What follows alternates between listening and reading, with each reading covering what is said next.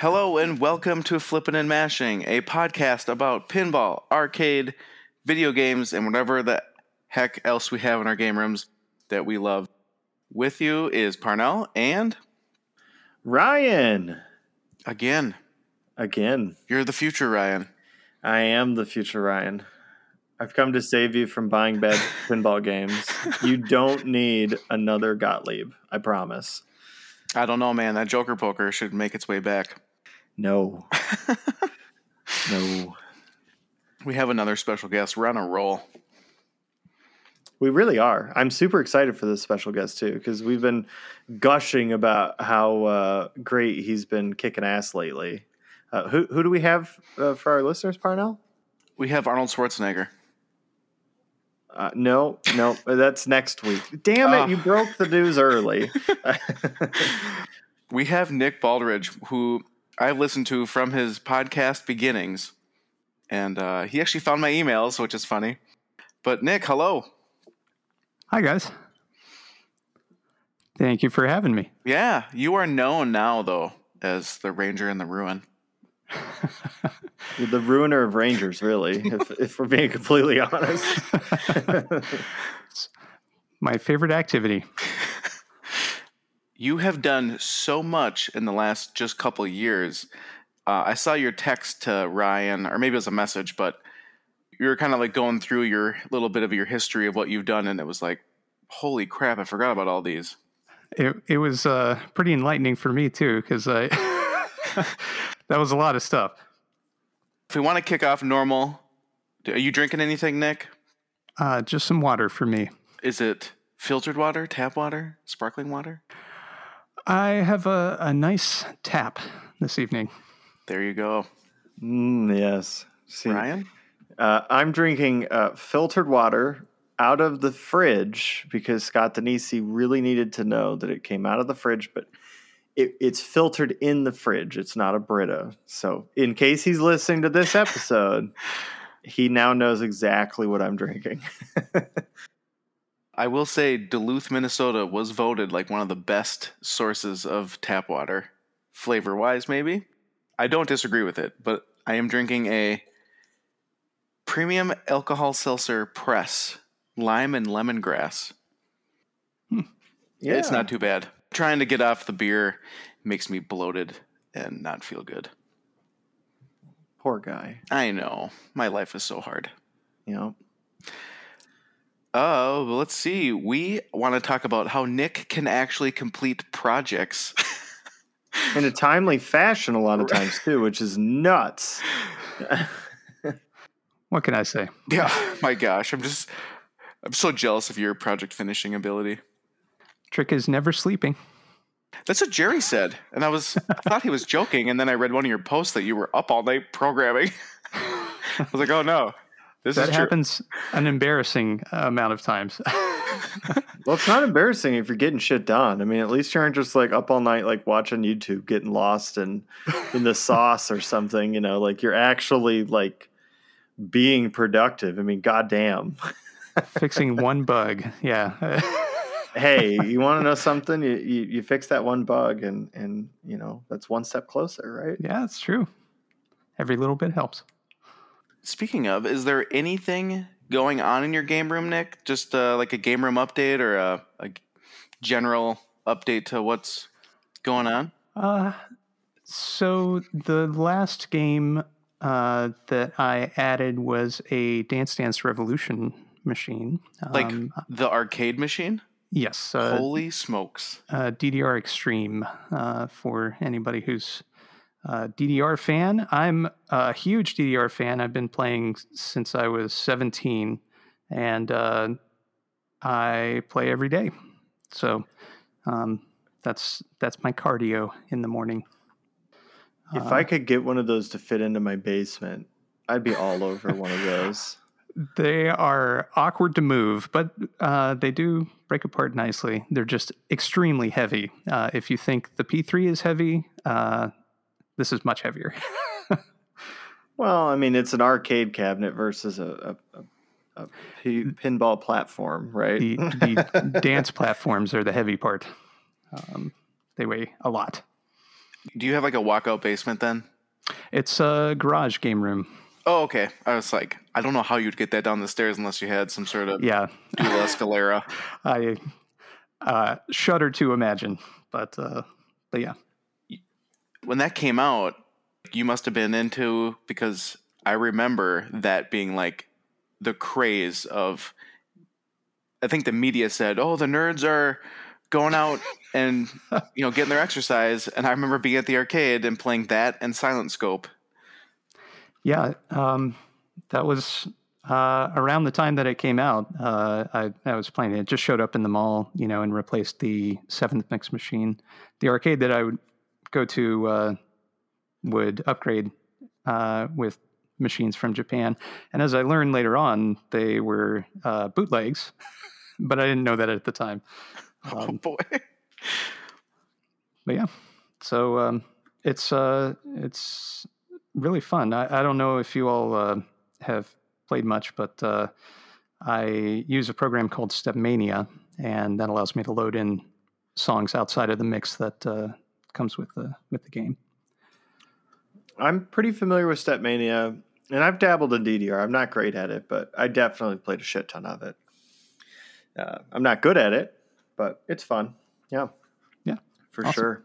So I say I'd I'd totally have one in my basement if it would fit, and I wouldn't die in the process of moving it. Those two things. Until you got your home arcade version, did you play the console versions?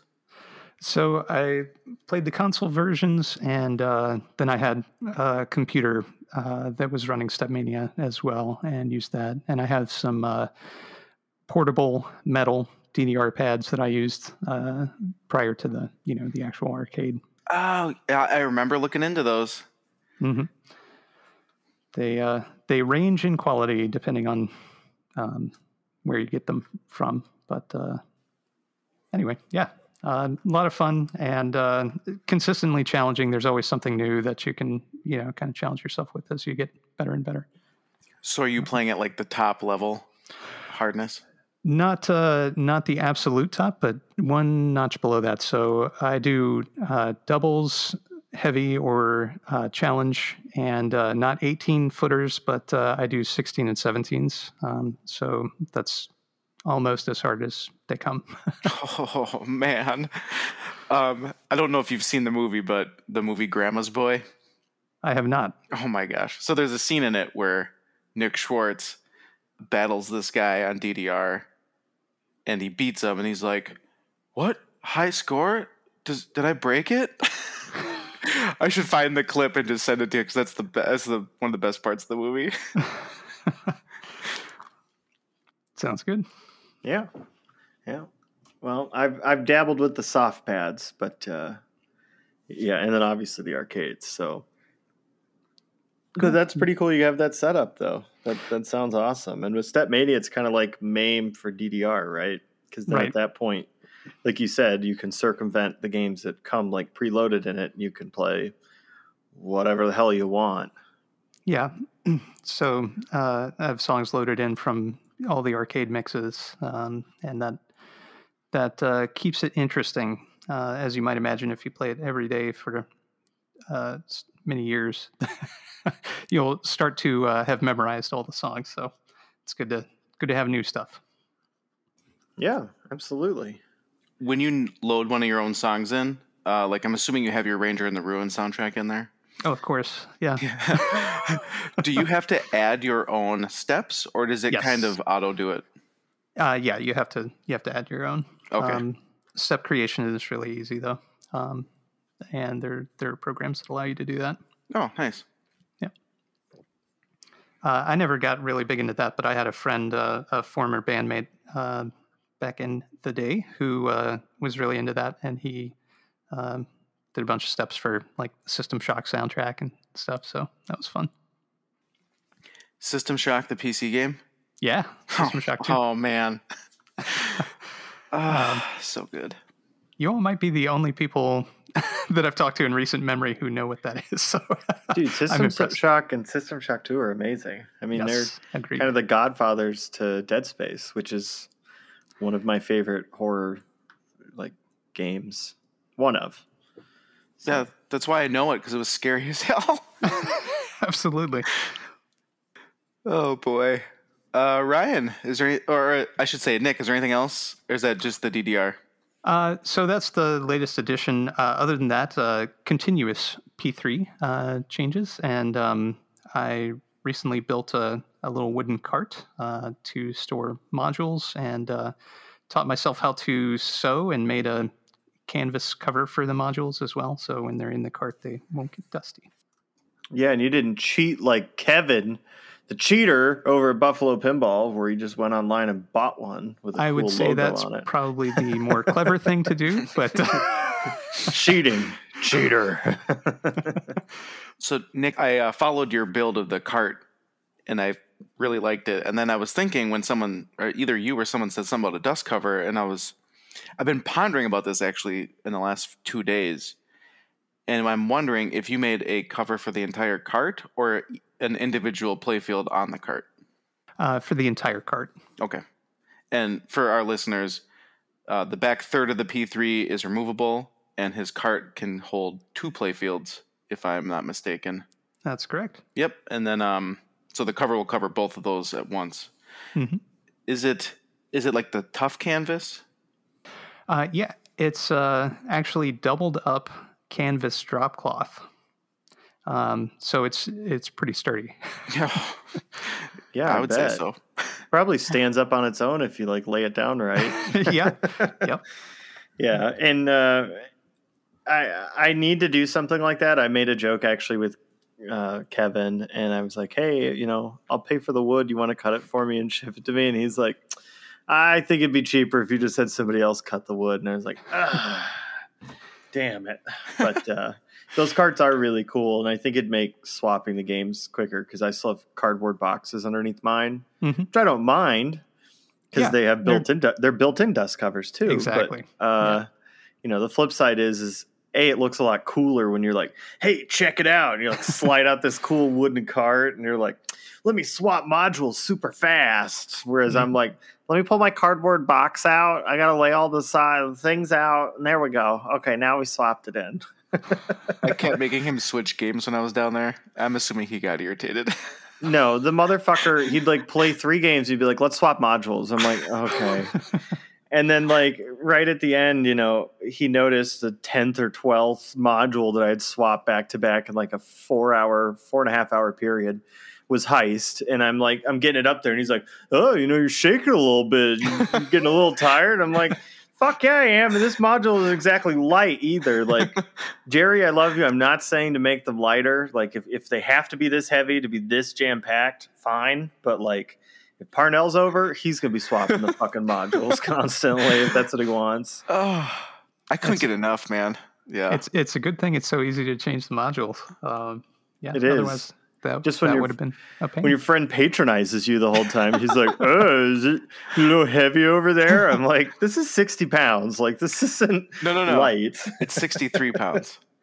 yep, that's right. Because it's a on, Ryan. P3. Well, good. Yeah, we're we're gonna later on the show we're gonna talk uh, with Nick more about his P3. What would you call it? Everything? Yeah, projects. Projects? Yeah, multiple. Sounds Uh, yep. And then uh, Parnell, you're going to ask what I've been doing. I haven't done a whole lot. Um, you know, I had you over. You played some P3. I installed from Scott Danesi's uh, suggestion the green plastic covers in TNA, um, and those look really cool. I really like Yes. those. Uh, and Parnell got to try those out too when he was over. They are a see them. must if you have a TNA. Mm-hmm. I wasn't completely sold by it in the pictures, but it looks really awesome when you're playing it. I plan on soon, trademark, uh, picking up Cannon Lagoon, Grand Slam Rally, and uh, Rocks. So those are. Nice. In motion, at least until Nick drops his next game. Uh, you know, which hopefully will be soon. Well, fingers supposedly- crossed. It's on the highest playfield, so you already own it. Well, the playfield, Yeah. Well, uh, half of it, anyways. The important the part. expensive part. unless Nick's new game's like Right. ten grand. Well, you know, it might be worth it. Ranger in the Ruins 2. Oh man, don't do this to my wallet. Nick's gonna be like anybody else. It's, it's you know two hundred bucks. Ryan though, ten grand. Like, "Ugh, damn it. Is that it, Ryan? uh, I think so. Yeah, you had the drop Yeah. targets, I'm pretty boring. plastics. Yeah, I did the RGB drop targets, the the plastic protectors on TNA, um, and then just playing a shit ton of P3. Honestly, I've been loving it. So much fun, so so much fun. What about you, Parnell? Uh, Golden Tee is working. I don't remember if we even talked about this last time on the actual fix. Probably not, right? Uh, no, I don't think we did actually discuss the actual fix. This kind of blows my mind. Um, and this might be new to Nick, but we had the Golden Tee. The monitor was dim. I did the cap kit on the chassis, which scares the crap out of me taking that high voltage plug off, but I did it a couple times, and then uh, we did a new remote control board, and it was still dim. Mhm.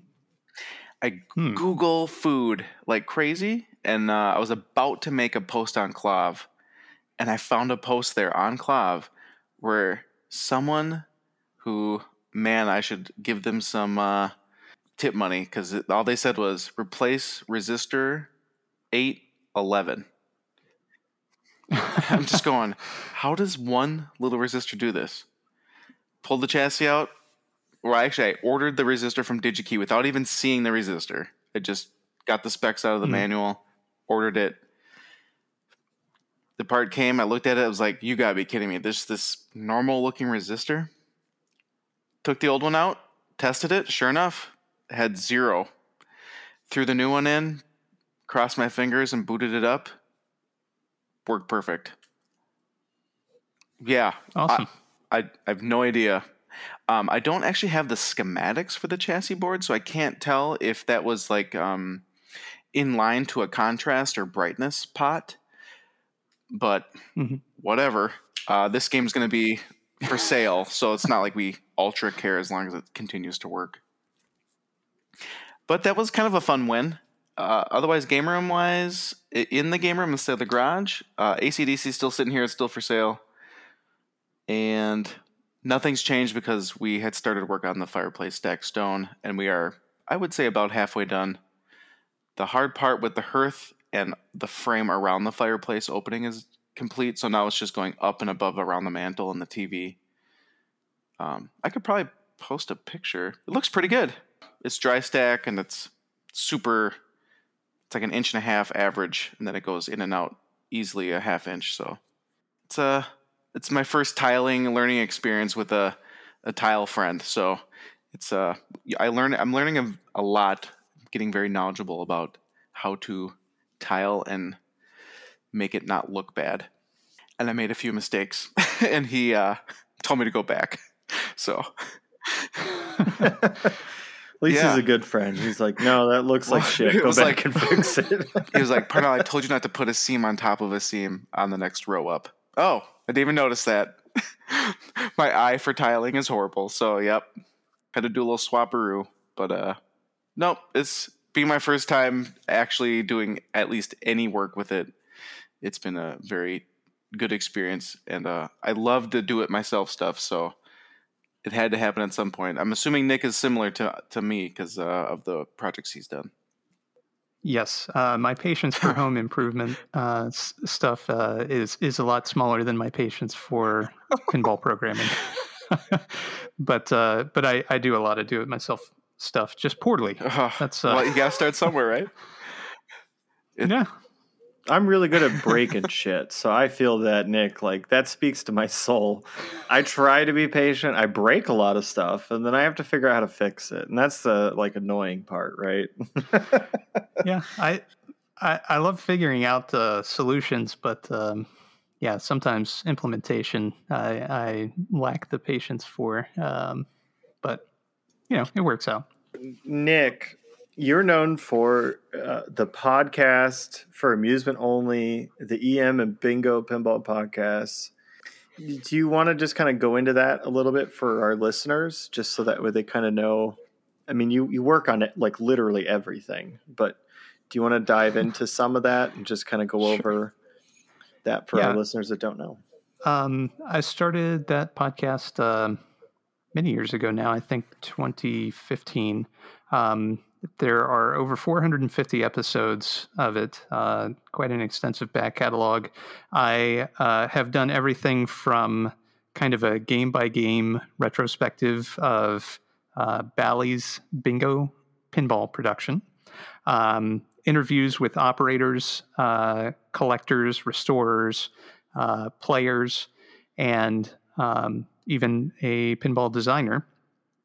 And it's all EM and bingo pinball focused. So um, I started that podcast because uh, I have a really deep and abiding love for uh, all types of pinball, and especially the older games. I feel like, uh, and I definitely still feel this way, that if you are able to look at uh, early designs, especially from the 30s on up uh, through the dawn of the solid state era, there are a ton of features um, which are used today uh, and and treated as kind of, of new or uh, novelties, uh, which which have been used in years past. Um, and the designs and uh, the the way that the player is engaged with these games uh, is something which, in some cases, for modern games, I feel is lost.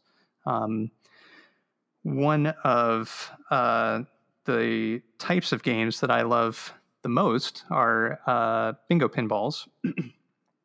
These are gambling pinballs. Uh, you don't have to use them for gambling, uh, but you can.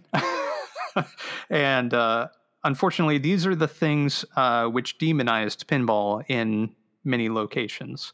Um, so, you know, many times when you read about how pinball was illegal in a certain locality, uh, well, that's the influence of bingo pinball or its predecessor, the one ball pinball.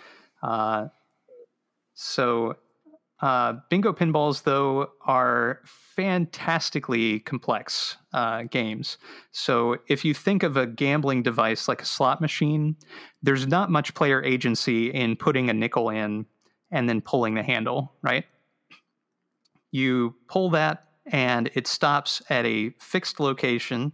Uh, there are a certain number of winning slots that, that the slot machine can land on, and that's you know what pays out. For a bingo pinball, there's player agency. So there there is a betting phase, there's a playing phase, there's a phase where you purchase extra balls, um, and the playing phase is where a lot of the um, player skill and the thinking comes down to. So uh, people have compared bingo pinballs to uh, chess and then flipper pinballs to checkers. And that is generally pretty apt because a bingo pinball requires uh, a lot of forethought uh, before plunging each ball. And the games are typified by having, generally speaking, five balls to play and your goal is to get three, four, or five in a row uh, on the back glass bingo card, and then you win. To get them in a row, there are uh, somewhere between 18 and 25 pockets on the playfield. Uh, that's all there is on the playfield as far as targets. Otherwise, it's posts and pins, and uh, there's a ball return hole which will bring the ball back to shoot again. Uh, so each ball has to land somewhere on the playfield in order to complete a game. Um, and that's one of the ways that they got around the gambling restrictions that were put into place by the one ball games, which came before.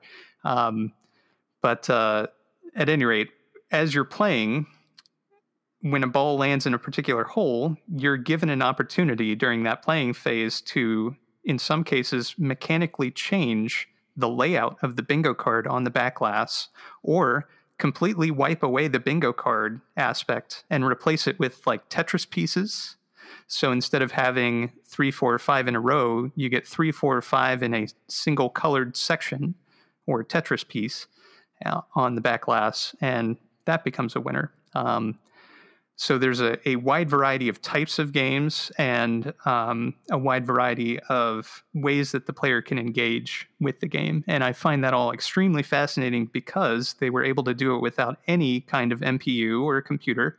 Uh, it was all electromechanical. Um, so, you know, the designer, there was uh, primarily, uh, there were two designers of all these games and uh, just amazing, amazing minds. So um, anyway, I that's you get me started talking about bingos. I'll talk your ear off. Um, but yeah, so that's that's the genesis. Sorry, yeah, that that was the genesis. I do remember when you were doing your one of your projects was the multi bingo, and there was mm-hmm. some logic that was so unknown that you didn't know if you could program it, which might not be it might be more uh, than one thing, but yeah, there. Uh, the, the logic within the bingo pinballs is extremely complex. And um, one of the things about them that uh, is really special is they were some of the first games to auto portion wins. So uh, if you think about today, you have, uh, say, a Williams game, and uh, if you get the high score, it will bump up the next person's uh, requirement to get the high score. Um, well, this was implemented back in the 50s uh, and even before in the 1940s uh, with the one balls uh, through a unit called the reflex unit. And uh, just, again, an amazing piece of engineering and um, implementing those through four different manufacturers uh, was very challenging, to say the least. Um, not just that particular unit, but again, I'm, I'm referring to reverse engineering all of the mechanical changes to the game. Uh, so as you rotate numbers on the back glass, uh, for example, it makes different connections. And uh, in the multi bingo, uh, when I created that, I was doing a wire for wire recreation. But in some cases, some things are not represented on the schematic because they're trade secrets or um, schematics don't exist for a particular game. So, yeah, it it was quite the challenge, that's for sure you've kind of slowed down? Do you think you've gotten through everything, or are you just so busy with your current projects? So I have gone through all of the domestically produced bingo pinballs, uh, including some which uh, never made a full release. Um, so there are 142 games uh, from four different manufacturers: Bally, United, Keeney, and Williams. Um, and yeah, they're they're all in the multi bingo. Uh, and those are games from 1951 to 1981. I forgot how, I guess, late they made bingos. Mm-hmm. When, when you think about that, right? Like when you tell somebody in pinball, like, oh, the uh, bingo pinball, they think, you know, 50s, maybe 60s or something. But they did make them into the 80s, didn't they?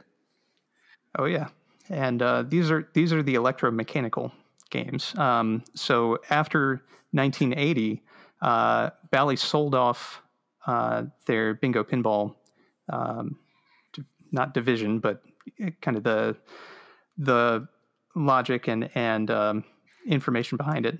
What am I? Uh, I guess uh, not trade secrets. Uh, there's there's a specific thing I'm trying to say, but at any rate, they sold that off to a company in Belgium, and uh, bingos are still produced today in Belgium. No way. Yep. Uh, I posted in chat the program I, I, used to play a few bingos on my laptop, Bingo yes. Game Room. Mm-hmm. And I've uh, I've contributed some photos and and spoken with the author of that project as well. Yeah, and you know, honestly, before we get to the next uh, question here, Nick, now mm-hmm. I really want a uh, a bingo pinball on my base. The head is heavy. the head is very heavy.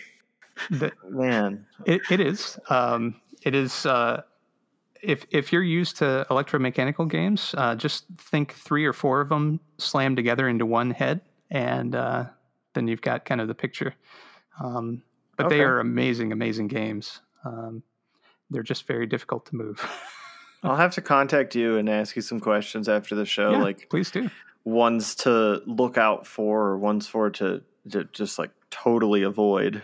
I will say though, Nick knows because there's some Magic Squares and some other cool feature games, and there's some very popular ones. And they're the best part is, I don't know if the market's changed to go in line with pinball, but they're they're cheap. They're maybe five hundred bucks, maybe. Yes. Oh, that's Yeah. perfect. I And- love that. If you if you get them broken, sometimes you can get them even cheaper than that. Um, so Right. Yeah, I don't know how broken I'd want them, but yeah, yeah, all right. So I will game. buy one, Ryan, and then I'll leave it at your house, right? Like that's there you go. Charlie's doing it. You can do it too, buddy. If you want to dump games over at my house, I have room. That's one thing I'm not lacking on right now. If you guys dump another six games over here, I won't have room. But until then, bring them on. But that's super cool. Um, I'm going to ask the next question while Parnell mutes himself and goes and rips apart a John Deere tractor. Uh, then you created multi bingo, right? So you can play almost all the bingos in one machine. Yes. So do you swap playfields? I mean, help help me understand that a little bit. So the multi bingo um, is P3-ROC controlled um game, and it interfaces with the original electromechanical parts where possible.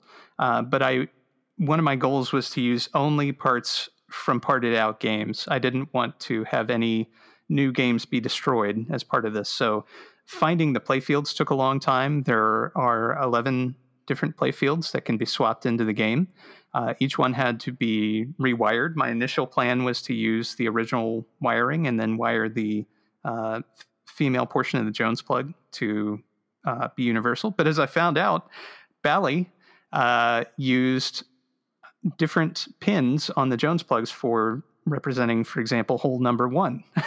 I don't know why, um, because they could have, you know, just kept basically the same design all the way through, but but that's what they did. So I ended up having to rewire every playfield, um, but everything plays through uh, the game. There's a Jones plug selector in the back when you swap the playfield, and it will limit the games that you can play uh, from the menu.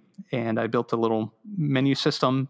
Um, the menu tells you a little bit of history about the particular game, some of the special features, and so forth, and uh, gives you the back glass image. Uh, one of the unique features of the game is that there are uh, screens, and, and this is probably not so unique anymore, but it was at the time, uh, that show the score and instruction cards. So they dynamically change with the game as you select it.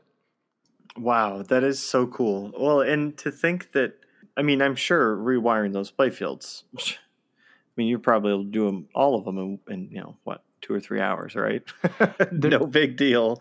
There's a surprising number of switches on a bingo pinball playfield. Um, Yeah. You know, you wouldn't necessarily think, uh, you know, from the looks of it, but in some Mhm. cases, there are more switches on one of those than on a typical flipper game. Oh, Um, lovely. Okay, just a few. Yeah. And do you think that Bally maybe changed the plug around uh, simply so that way there you couldn't swap a different playfield in? I you think I- that was their way of kind of like not anti-piracy, but you know, I guess that's or DRM, right?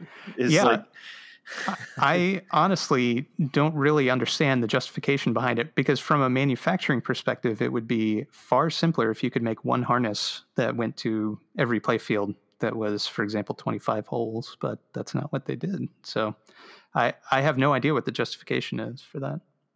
Hmm. I mean, I could see that. I mean, you know, them just being like, well, you know, if we keep making the same one, they could just be swapping out playfields, and I could just hear some executive like, oh. No, we can't do that.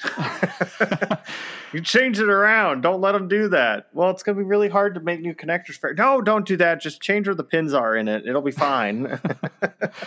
Yeah, I mean they were they were putting out you know six a dozen games a year uh, that were bingos uh, along with their flipper output. So I mean it's a lot of games were being made. Um, very surprising, but hey, I don't know. Man, now I'm gonna have to listen to all 450 two. Is that how many there was episodes of your podcast? There's a lot of them. So for the first for the first year, the first 365 episodes, I did one a day, um, and that was a mistake. no way. that was a lot of work.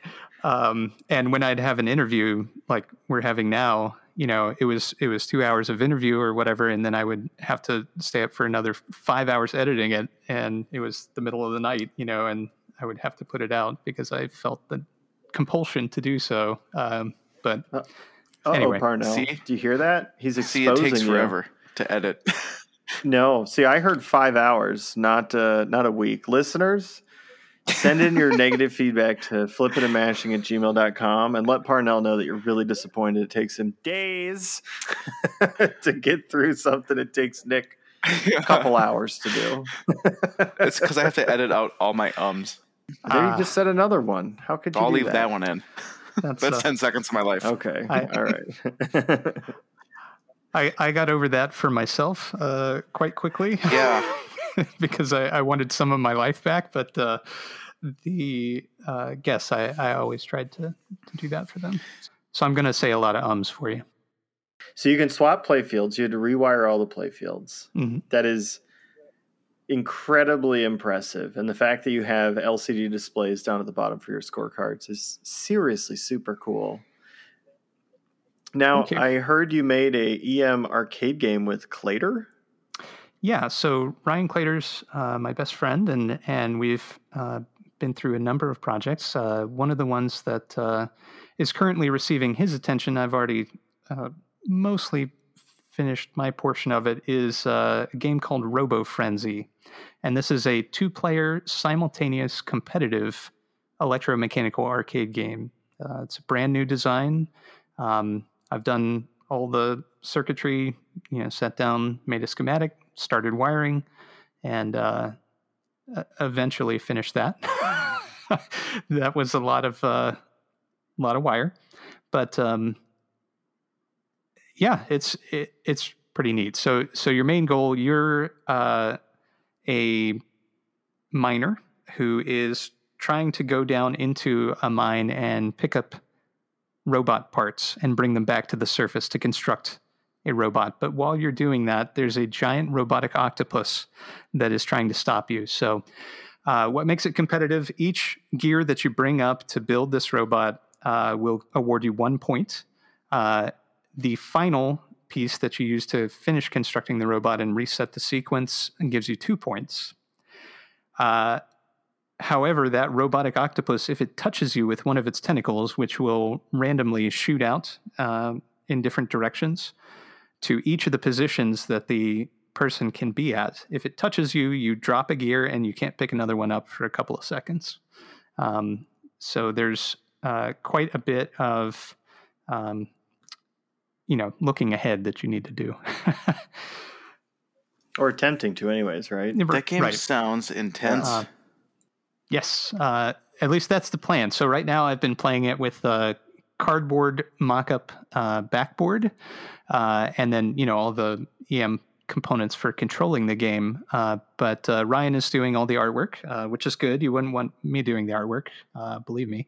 Um, but he i has been you know working on it in bits and pieces between other projects. So it's uh, it's taken a little little while to get that done, but he's he's um, been focusing on that. And if you follow his stuff at elephanteater.com, he's been putting out uh, little snippets of artwork every so often. So Do you have gameplay footage, or is it not fully like the mechanics? The EM is done, but not the. it's uh it's not pretty enough Okay. really to show. You know, I've I've got a couple of videos on my Instagram that um, show you know some lights flashing, but it's uh it, it makes sense to me. It you know wouldn't make sense necessarily to anybody else. So um you know I'm hoping uh once the artwork is complete, you know I get a, a backglass created and then can cut my light board out of wood, and uh, that will make it uh, a lot easier to follow what's going on. Is your plan to make one or uh, just a couple of them? So I'm going to make exactly two of them, uh, one for myself Mhm. and one for Ryan. So um, I have all the the parts necessary to build a second one. I just don't have the space for a second one. So um, I want to uh, make all the mistakes that I can with mine, and uh, as with all the games that I create, I'll bring them to any shows that I uh, attend in the future. That was part of my next question. Was I assume you're going to bring it to another show, like a show coming up? If there's a yeah show coming up. Yeah, that's um, I uh, you know always attend or try to attend the York show, uh, which is in York, Pennsylvania. Um, typically happens around uh, end of September, or early October. I, I saw just yesterday that they have October dates posted. Um, you know, maybe fingers crossed that that is possible. But um, yeah, uh, if it's if it's ready by then, certainly. I I I don't know that it'll be ready this year, but uh, you know, maybe next year. Well, that is exciting. I, I can't wait to see gameplay of it. I'm trying to envision the size of this physical game. Are you familiar with a game called Penny Pitch? No. It's uh it's a Williams game. Okay. Um, they made uh, three different games that use the same size cabinet. Uh, it's it's a little squatter than a skill roll, but a little wider. So it's it's not that big. Okay. Um, but there there's four trip banks, uh, motor, like a hundred million relays, and then uh, two transformers.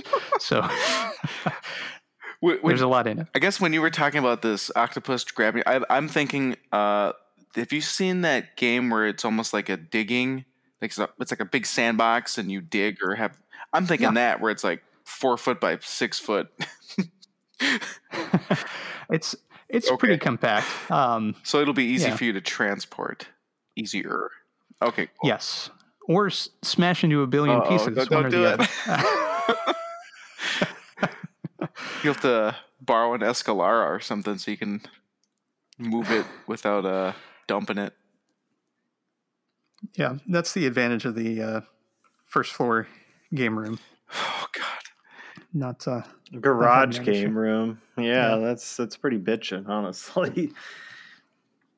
I I don't think I'd be able to do the stuff that I do without that. Have you like quarantined off your whole garage for for game stuff? Yeah, I I actually finished off the room, um, you know, heating and air conditioning and so forth. So it's uh, it's a comfortable space. Uh, added rubber flooring, so if I drop a tool or a screw, it bounces instead of smashing.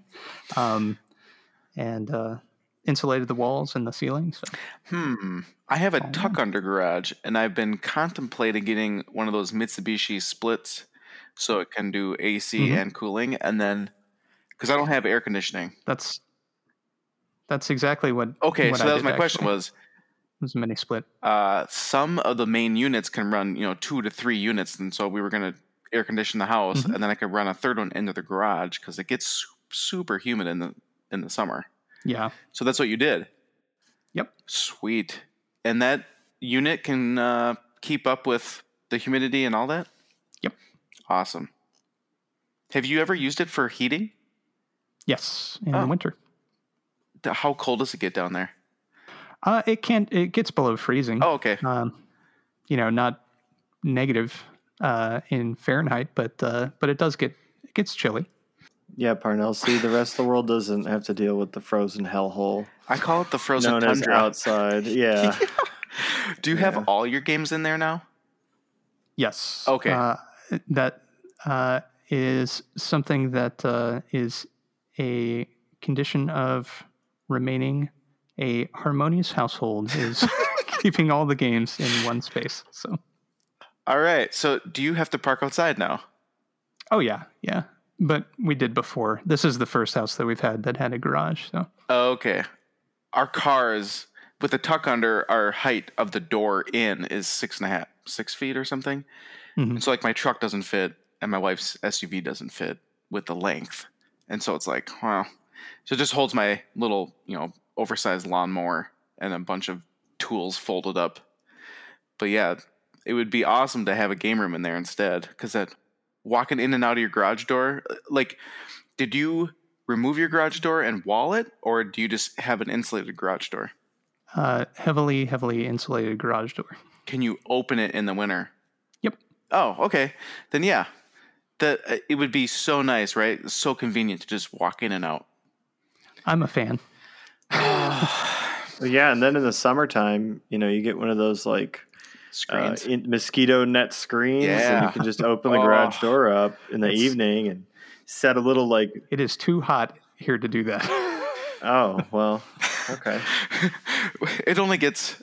We have like two weeks in Duluth where it's too hot, where you might need air conditioning. wow. See, Wow. that's that's baloney. I'm a southerner, and I'm like two hours south of Parnell. Mhm. You need air conditioning for most of the season, unless you like being in a 82 to 87 degree house. Like it's unbearable. I think. Oh, I, I guess I just meant for survival, not for comfort. Oh no, I'm talking comfort. Like my house needs to be like 69 hey, all year round. Like that's pretty much where I like it to be at. Oh yeah, no, then it's uncomfortable all the time, but uh, I just Yeah. kind of deal with it. That's the hashtag boiler baseboard radiator heat life. Yeah. Yep. Speaking of Ryan Claytor, Yes. you guys have a, I guess I would call it new because you only have one episode or one zine out, but you have like a comic zine that you've started with him. Yes, uh, that's something I'm super proud of. Uh, it's a we call it a zine. Uh, it's 64 pages, so it's it's pretty lengthy for a zine, and uh, every page has an illustration on it. Um, none of those illustrations, again, done by me. They're all done by Ryan, who is a fantastic comics illustrator. Um, if you haven't seen it, it's called Coin Op Carnival, and uh, we talk about a range of topics, but they all relate to electromechanical games, uh, both arcade and pinball. So we do a we have a interview with Wayne Neyens, who is the most prolific EM pinball designer. Um, he's still with us today. He's 102 years old, and he is sharp as a tack and uh, just a super, super duper nice and generous guy uh, with his time. Um, and uh, we also do game overviews. Um, we talk about Gottlieb's Mystic Marvel and uh, then William's Space Pilot. Uh, there's other articles about uh, tech. Uh, I do a, a tech overview on relays, talk about the different types and uh, how uh, things might go awry and how to fix them. Um, and there's even, you know, fun little stuff like uh, papercraft models of the games that we talk about uh, at the end of the issue. So um, it's it's a super fun project. Uh, it is very it's something that both Ryan and I take very seriously uh, from a historical perspective. We want to make sure that the stories that we represent and uh, the drawings within are as accurate as possible. Um, so we uh, talk to the designers, we talk to the people who were actually there, get firsthand accounts, and then draw from their memory, uh, make sure that it is uh, as accurate as possible. So if Ryan draws, for an example, we're working on issue two, and uh, he drew an outlet, and it was not period appropriate, so I had him redraw it. so that's uh, it was just one little piece of a background, but that's how seriously we take it. Is you know we want to make sure it's good. This is uh, this is a little nuts, but I had ordered the zine right from the get go, and there was like a Saturday morning, and my daughter must have been two, two and a half at the time, because that that one's been out for Since 2019, yeah, Yeah. so almost a year. Uh, and I was reading on the couch, and she kind of climbs up, and I I read her most of the interview with Wayne. And to your Awesome. point, he is very sharp. Holy smokes! he was coming up with stories, and it was like, wow, you have a very good memory. yes, it's it's incredible. But uh, well, thank you. Yeah, I, will have to make the. I haven't done it yet because I we didn't finish, and I put it in the coffee table drawer. But we'll have to make those models at the end, me and her. Very good. this next episode or the next zine? Is that kind of whenever you get it done, or do you have a timeline? So uh, yeah, we're we're working on that currently, but um, Ryan essentially only has time to allot to one giant project at a time. He he doesn't pull a Nick where he works on eighty five different gigantic projects at a time. He and has this a lot, is I'm assuming.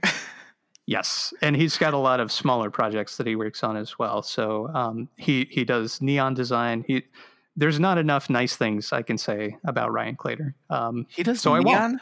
neon. yes, he does custom neon designs. He's Holy He's incredible. smokes. he is absolutely incredible. But um, And he started a podcast.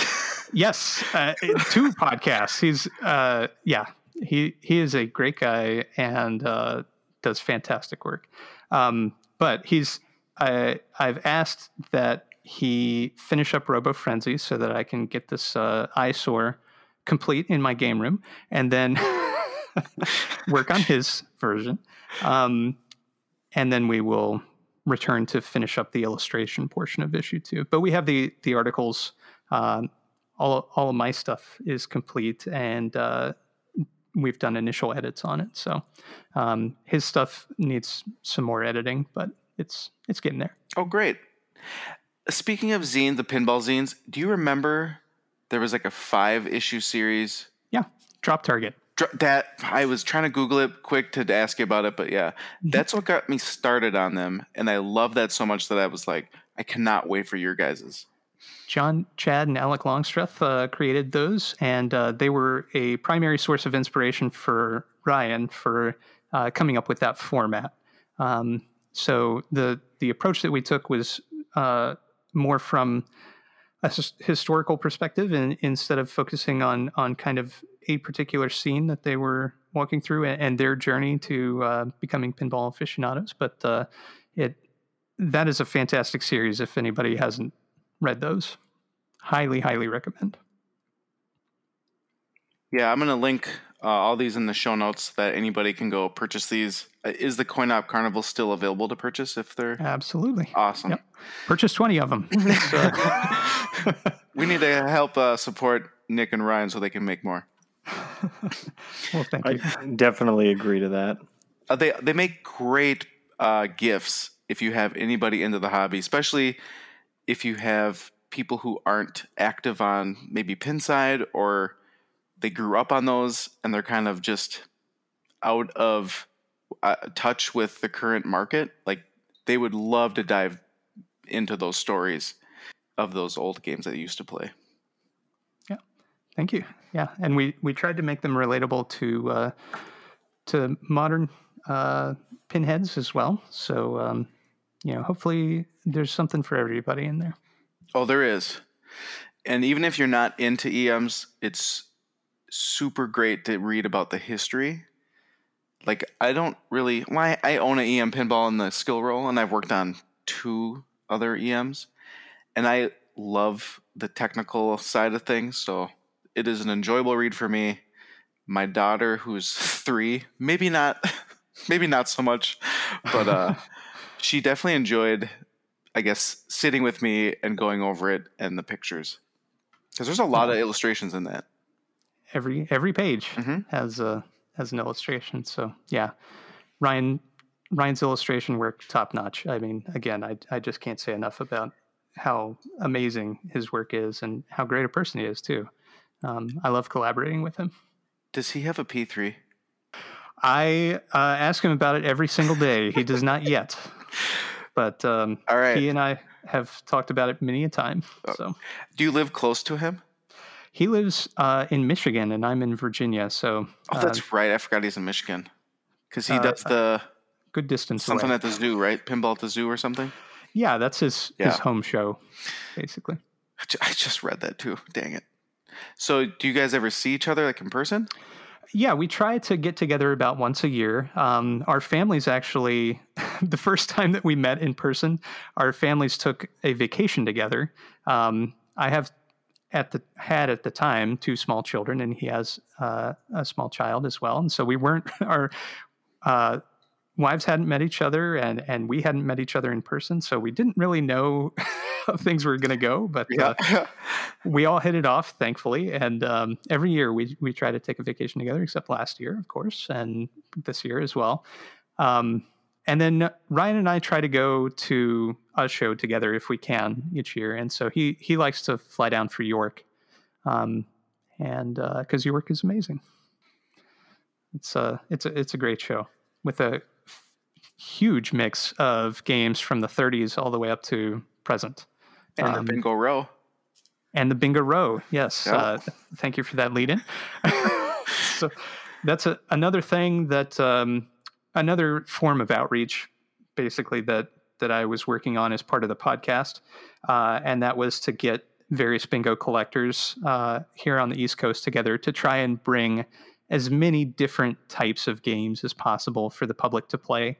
Um, you know, I've, I've been talking them up for so long, and then you know, I brought uh, six of mine the first year. Um, that was that was a lot of moving, but um, you know, each year we we shoot for about a dozen, and we pretty much come up with that every year. So I'm very proud and thankful for everybody that contributes to that because it's uh, it's a lot of work to uh, make sure that your game's in you know pretty decent condition for the the public to bang on it all weekend and. Uh, uh, doing it for a large game that's difficult to move, uh, you know, requires a, a lot of dedication. So, Well, and with how much stuff is in a bingo and making sure Yes. all of it works. yeah, the beautiful thing about a bingo pinball as well is that they were made to uh, operate hard. that is to say that they were made to take a lot of abuse. So um, the way that they're engineered, um, they want to run as their normal state. Uh, so it's it's hard to get one to completely fail to the point where you know you you just have no choice but to to scrap it. Um, I would say it's hard to do that with any EM, but uh, some may disagree. So. Um, So do you just leave yours on 24 7? no, uh, no, I, I turn everything off when I'm when I'm done in the All game right. Uh, do you try to play them at least once a day, like one game a day to kind of keep them rolling? I wish I could say that's the case. Unfortunately, um, I spend so much time programming that I, I don't have a lot of time left to play. So I'm lucky if I sneak, you know, maybe a, a game a week on Oh, okay. uh, different stuff, and I I usually rotate games around. So uh, I always make time for the P3 every week, but uh, you know I've I've got a selection of games from the the 30s up to the present. So I I don't play my EMs every week, but uh, as much as possible. See, Ryan, people with kids are busy. Kids kids take a lot of time, but uh, but they are I fun. believe that. Yep. Do you, you said rotate. Do you have them in storage? Some in storage? No, Oh, okay. No, that's another thing. I well, I say that I have one uh, future project in storage. Um, I am not exactly sworn to secrecy on that one, but I don't know if I want to get into details. But uh, anyway, there's there's one that I have plans for that is sitting uh, in another location, and uh, eventually that'll come into the fold. Dun, dun, dun. Yeah. Sweet. At least we know it'll be done at some point because you finish your projects.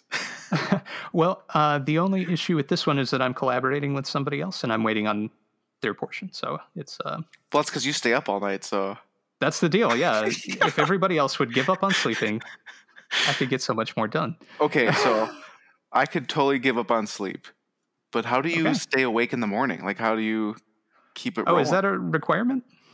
Oh, you. no, I'm I'm kidding. Um, yeah, I uh, wake up. You know, I know this is the Nick's morning routine podcast here, so uh, I'll I'll just dive into it. But I I get up and I do very intensive exercise first thing. That's that wakes me up. so the generally alarm, like 5 a.m. alarm hits. You're playing DDR. Yep. Dang. Oh And, my uh, god, I'd vomit everywhere.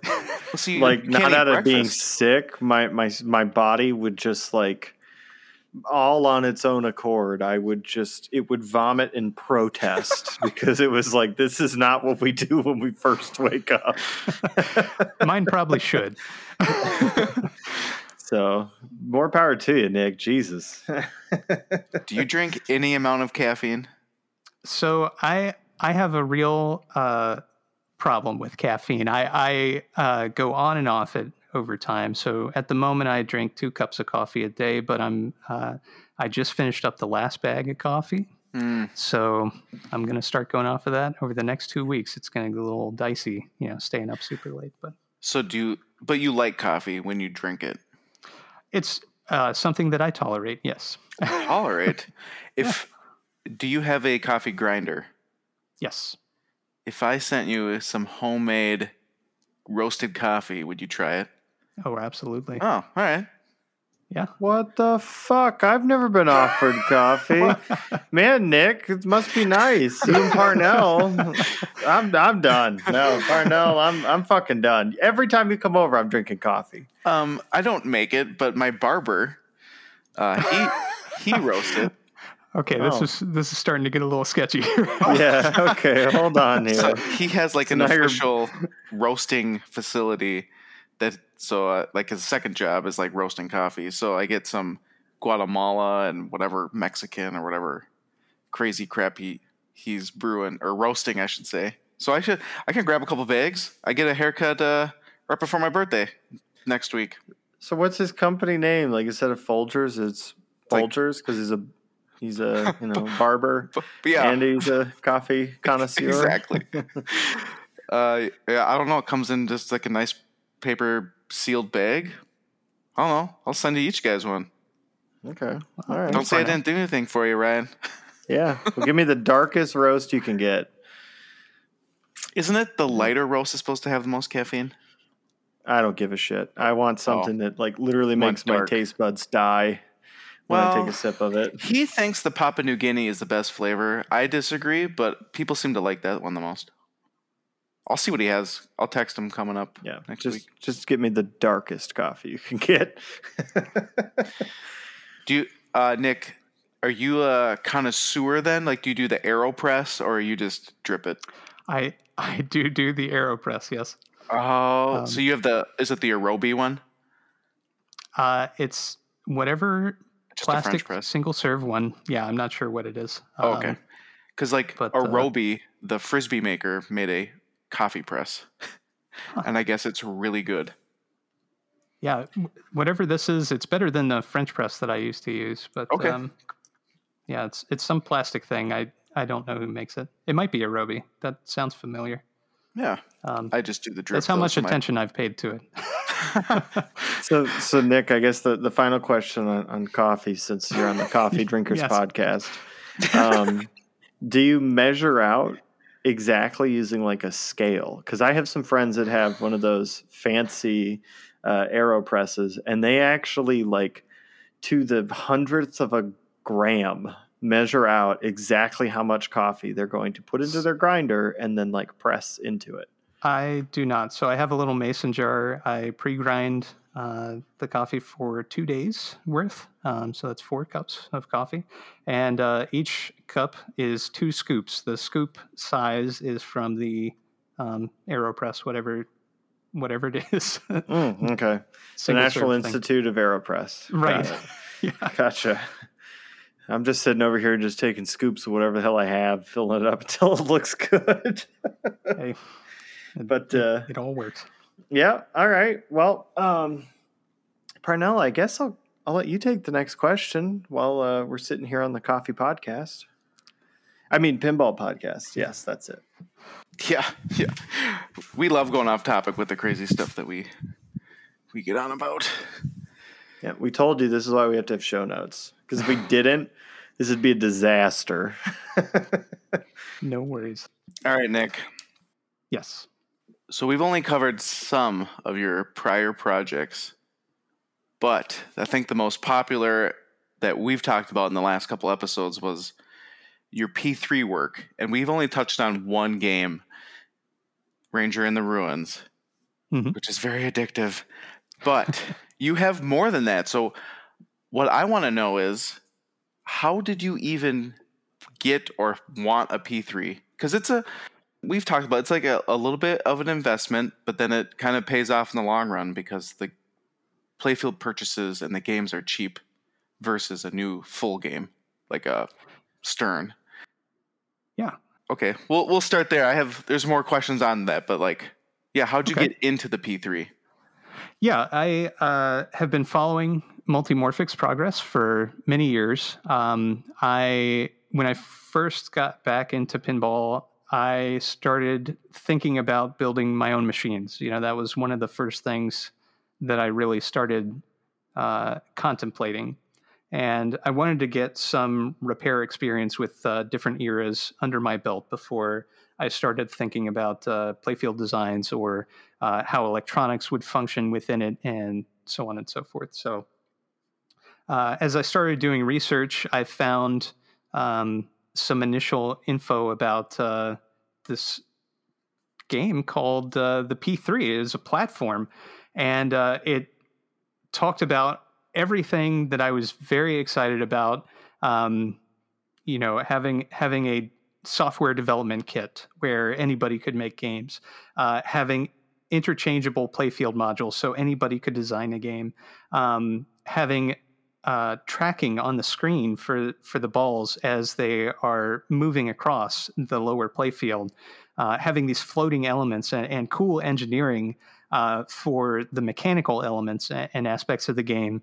Um, all that was extremely appealing, and uh, you know, as I was first getting into it, the thing was, uh, I wanted to learn more about it. So um, I started fixing games. So one of the things that I started doing uh, was taking in real basket case games from each era uh, and different manufacturers and bringing them back to life, not necessarily restoring them. I have some friends that do restorations, and I won't claim to do anything nearly as nice as that, but I do fix games. Um, and uh, learning the engineering that went into different board sets from different manufacturers and uh, kind of how it all fits together was an important step in in my personal process. Um, from there, I started doing repair outside of my own games. You know, I would do house calls for people because, uh, again, I wanted to see more. I wanted to see different types of problems. What happens, you know, when a a, a bingo has been sitting for four decades in somebody's basement as opposed to a pole barn and the mice have eaten all the uh, wiring out of it, you know, that kind of thing. Um, I have I've fixed some some real hairy games over the years, but um, uh, aside from bingos, you know, it's it's solid state games too. So um, eventually, I took the money that I was saving from those repair jobs, and then from selling some games, you know, making room, uh, and leveraged that into a P3. And uh, that is the only new in box purchase I've ever made, and really ever plan to make, uh, aside from new modules for the P3. Um, other modern manufacturers, you know, I love playing the games uh, from different manufacturers, especially on location or at shows. I, I fix those games, but uh, it's not something that I have a desire or a strong desire to, to own uh, for myself. What I want is something where I can continuously make something to um, not just fill my time, but also uh, to provide enjoyment for others. That that is really the driving goal. Enjoyment for myself as well. Uh, you know, there's there's a selfish component there, but enjoyment for others. So the P3 just fit every box ever, and uh, I, I love it. Is it the only modern pinball you own? I have a Gottlieb Super Mario Brothers, Oh my 1992. gosh! Yep. and uh, I have the next closest thing would be uh, Gottlieb Black Hole. So you know we're going backwards in time there, and then of course the homebrew games that I've made. Um, aside from the multi bingo, uh, where I first got acquainted with Multimorphic's board set, the P3-ROC. Mm. Uh, I also made Multi Races, which is uh, the 64 one ball horse racing games that were made from 1937 to 1952. And that's the second game that used Multimorphic's board set that I made. And then from there, I moved to the P3 itself, which uses the same board set. Uh, so it was, you know, an, a, a sideways step in that regard. You had a lot of features, I think, that either you had to work through or request, and they added into, or was it, or was that like the Mission Pinball framework, or what? What framework did you use? So for uh, the multi bingo and multi races, yeah. I used uh, I used PyProc Game. So okay. that is uh, I, I looked at Mission Pinball framework, um, and I looked at Skeleton Game, and the problem with both of those at the time, and they've since made improvements and changes. This is many years ago now, uh, and that development moves very quickly. I've been so impressed with uh, Skeleton Games' uh, progress over the years and uh, Mission Pinball Framework and the number of people who are um, using those. Uh, it, it's just exploded. It's amazing. But uh, PyProc Game at the time was the only framework that supported a flipperless game. oh, that, that, seems like a no-brainer kind of mm-hmm. thing, but the but the others required flippers. did, why would you even think of that, right? Like, yeah, exactly. Everybody I, just wants to use P-ROCs in their flipper games. Was the only crazy person, I guess, at the time that was developing a flipperless anything. So there you go. I just remember a couple posts of like, yeah, you asking about a feature or something. Yeah, so that's that's for PyProc game. Um, and uh, are are you also talking about the the P3 SDK or? I haven't dove into the P3 SDK yet, and so I haven't seen your posts on it. I, I guess I joined the Slack a couple weeks ago, but God, this was back when I was when you were working on maybe the horse game, but I mm-hmm. thought it was maybe your multi bingo. I had bought a P3-ROC for my Tron and loaded up Mission Pinball Framework, and then when I dug into uh, maybe multimorphic stuff, I just had maybe saw one of your posts or questions. I uh, I definitely am not shy about asking stupid questions. Yeah, well. I do I do that frequently. I embarrass myself on an almost daily basis. the the best part is those why I like asking those kind of questions online in a public place is that someone down the road is always going to ask that same question. I hope so. Sometimes I, I feel like I'm the only idiot who asks that kind of stuff. But that's good you to might, know. You might be the only evil genius that is going to make a flipperless game, potentially. Well, you know, there there need to be more of those in the world. So it's it kind of it might be gaining popularity now with pinball prices being so stupid high. Yeah, we're all, we're all going back on our on our tech, right? Hey, you know, I'm I'm all for it. Um, but everybody needs a P3, at least one. I totally agree. Well, they make the the higher new games that are coming out are going up. It's becoming like the best value in pinball. Well, that's another thing, you know, that I looked at early on was the value proposition. So yes, the initial cost is is high, but if you compare it, especially now with like a, a just a standard game, it's almost the same price. It is it's still a world of difference between eight thousand dollars and ten thousand dollars. But um, if you then compound that with a second module, there's no comparison. I mean, you're already uh, doing better than you would if you bought two new games um, from any manufacturer. So it's uh, it's amazing. yeah, and then you have the mini games too, right? Yes. Which are, you know, in the grand scheme of how much you're spending on the P3, I mean it's it's peanuts, right? And that's a right. whole other extra game you get, and those you don't have to swap the playfield for necessarily. Yeah. Um, you know, so yeah, I I think I mean, you know, you look at you know, we'll take Jersey Jack as the example. Right now, uh, a, a not stripped down version, but a fully loaded version is as expensive as a P3. hmm Yep. which is just I mean it's it's mind-boggling. Yes. But um, that's why I think you know all of our listeners that want to get into pinball or are in pinball but are thinking about their next machine. I'm sure Nick will, has, you know, he's already said this. I will echo it, and Parnell will as well. The P3 is one of the coolest fucking pinball machines you can get your hands on, and it boggles my mind why they aren't just as back sold as anybody else right now.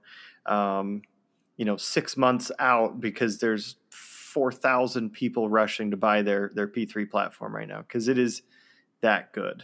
I think there's nothing that plays quite like one, but I really really love the way that they play. Same.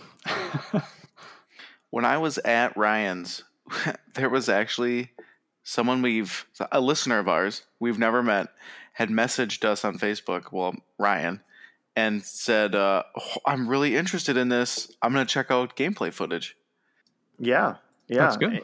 And I mean, I I it it warms my heart knowing that there's some amount of people that actually listen to what me and Parnell say. and and we're not just like that podcast you put on when you're working.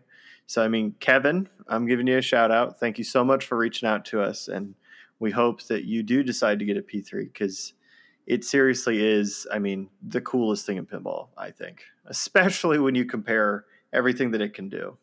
yes. Me and Ryan talk almost daily, and we, we both have had issues with other manufacturers, and that's one of our main complaints with current purchases of overpriced games. When you can go to P3, and then Gerry and his customer support is just absolutely stunning. it's stellar. You know, I I work with computers, um, which I know is a big surprise. um, but uh, you know, I I don't get that kind of support from any other company. Uh, they have just absolutely stellar support. The product is amazing. It's very easy to work on. Uh, I've worked on, as I've mentioned a bunch of times, uh, a bunch of different games from different manufacturers, from different eras, and I've seen a lot of different approaches to engineering and ways that you can, um, you know, screw a few things together. And the way that Multimorphic does it is amazing. It's so easy to work on. It's insane. After seeing Cosmic Carnivals, like when we had to kind of investigate that rear pilly field, it looked over engineered and simplified. Like you like to your point, like they knew you were gonna have to work on it, and so they made it easy. Yeah, that's that's something that I absolutely appreciate. If uh, you're talking about Cosmic Kart Racing, correct? Yep. Okay, you, you said Cosmic Carnival, which is a whole Oh my different god. My bad. Yeah, don't don't don't ever say that that game Um, name on the podcast, Parnell. Cos- Cosmic Kart.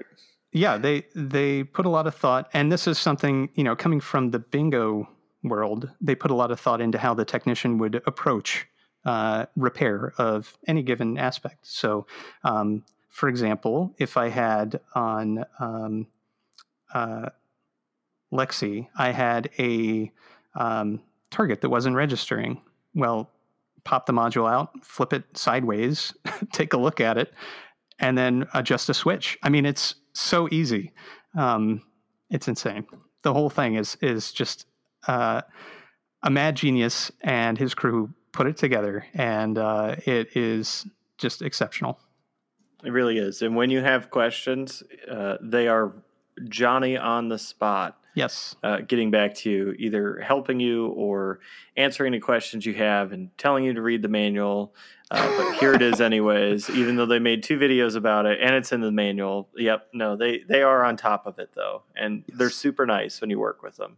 yes, Well, so I guess uh, you know I'll ask a, a sub question here in in our in in the questioning. So, what games do you have on the P3 currently? I have uh, all of them now um, that are currently available.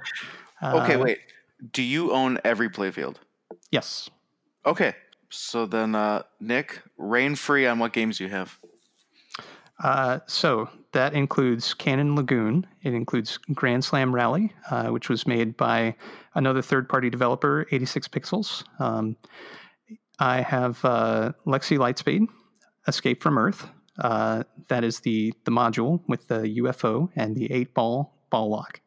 Um, Lexi Lightspeed Secret Agent Showdown, which is a uh, it's like a portion of Lexi Lightspeed Escape from Earth where you're trying to lock balls, and that is your only focus is just trying to shoot the balls into that UFO uh, as efficiently as possible. And it is a lot more challenging than it seems. the The rules are slightly tweaked to make that um, just super fun. It's it's a quick game that you can get through with some friends, and and there's always a lot of excitement at the end when the multi ball starts. Um, Rocks, which is an asteroids type game, uh, but you're playing with a pinball. So the ball rolls over the asteroids and uh, you blow them up. Uh, if you hit the side targets, it'll shoot lasers uh, out at the asteroids. Uh, the asteroids can also impact your flippers. And uh, if they do it too much, it'll kill the flipper, which is pretty cool. Um, yeah, it's that's a really cool game. So, Ryan, you mentioned you don't have that yet.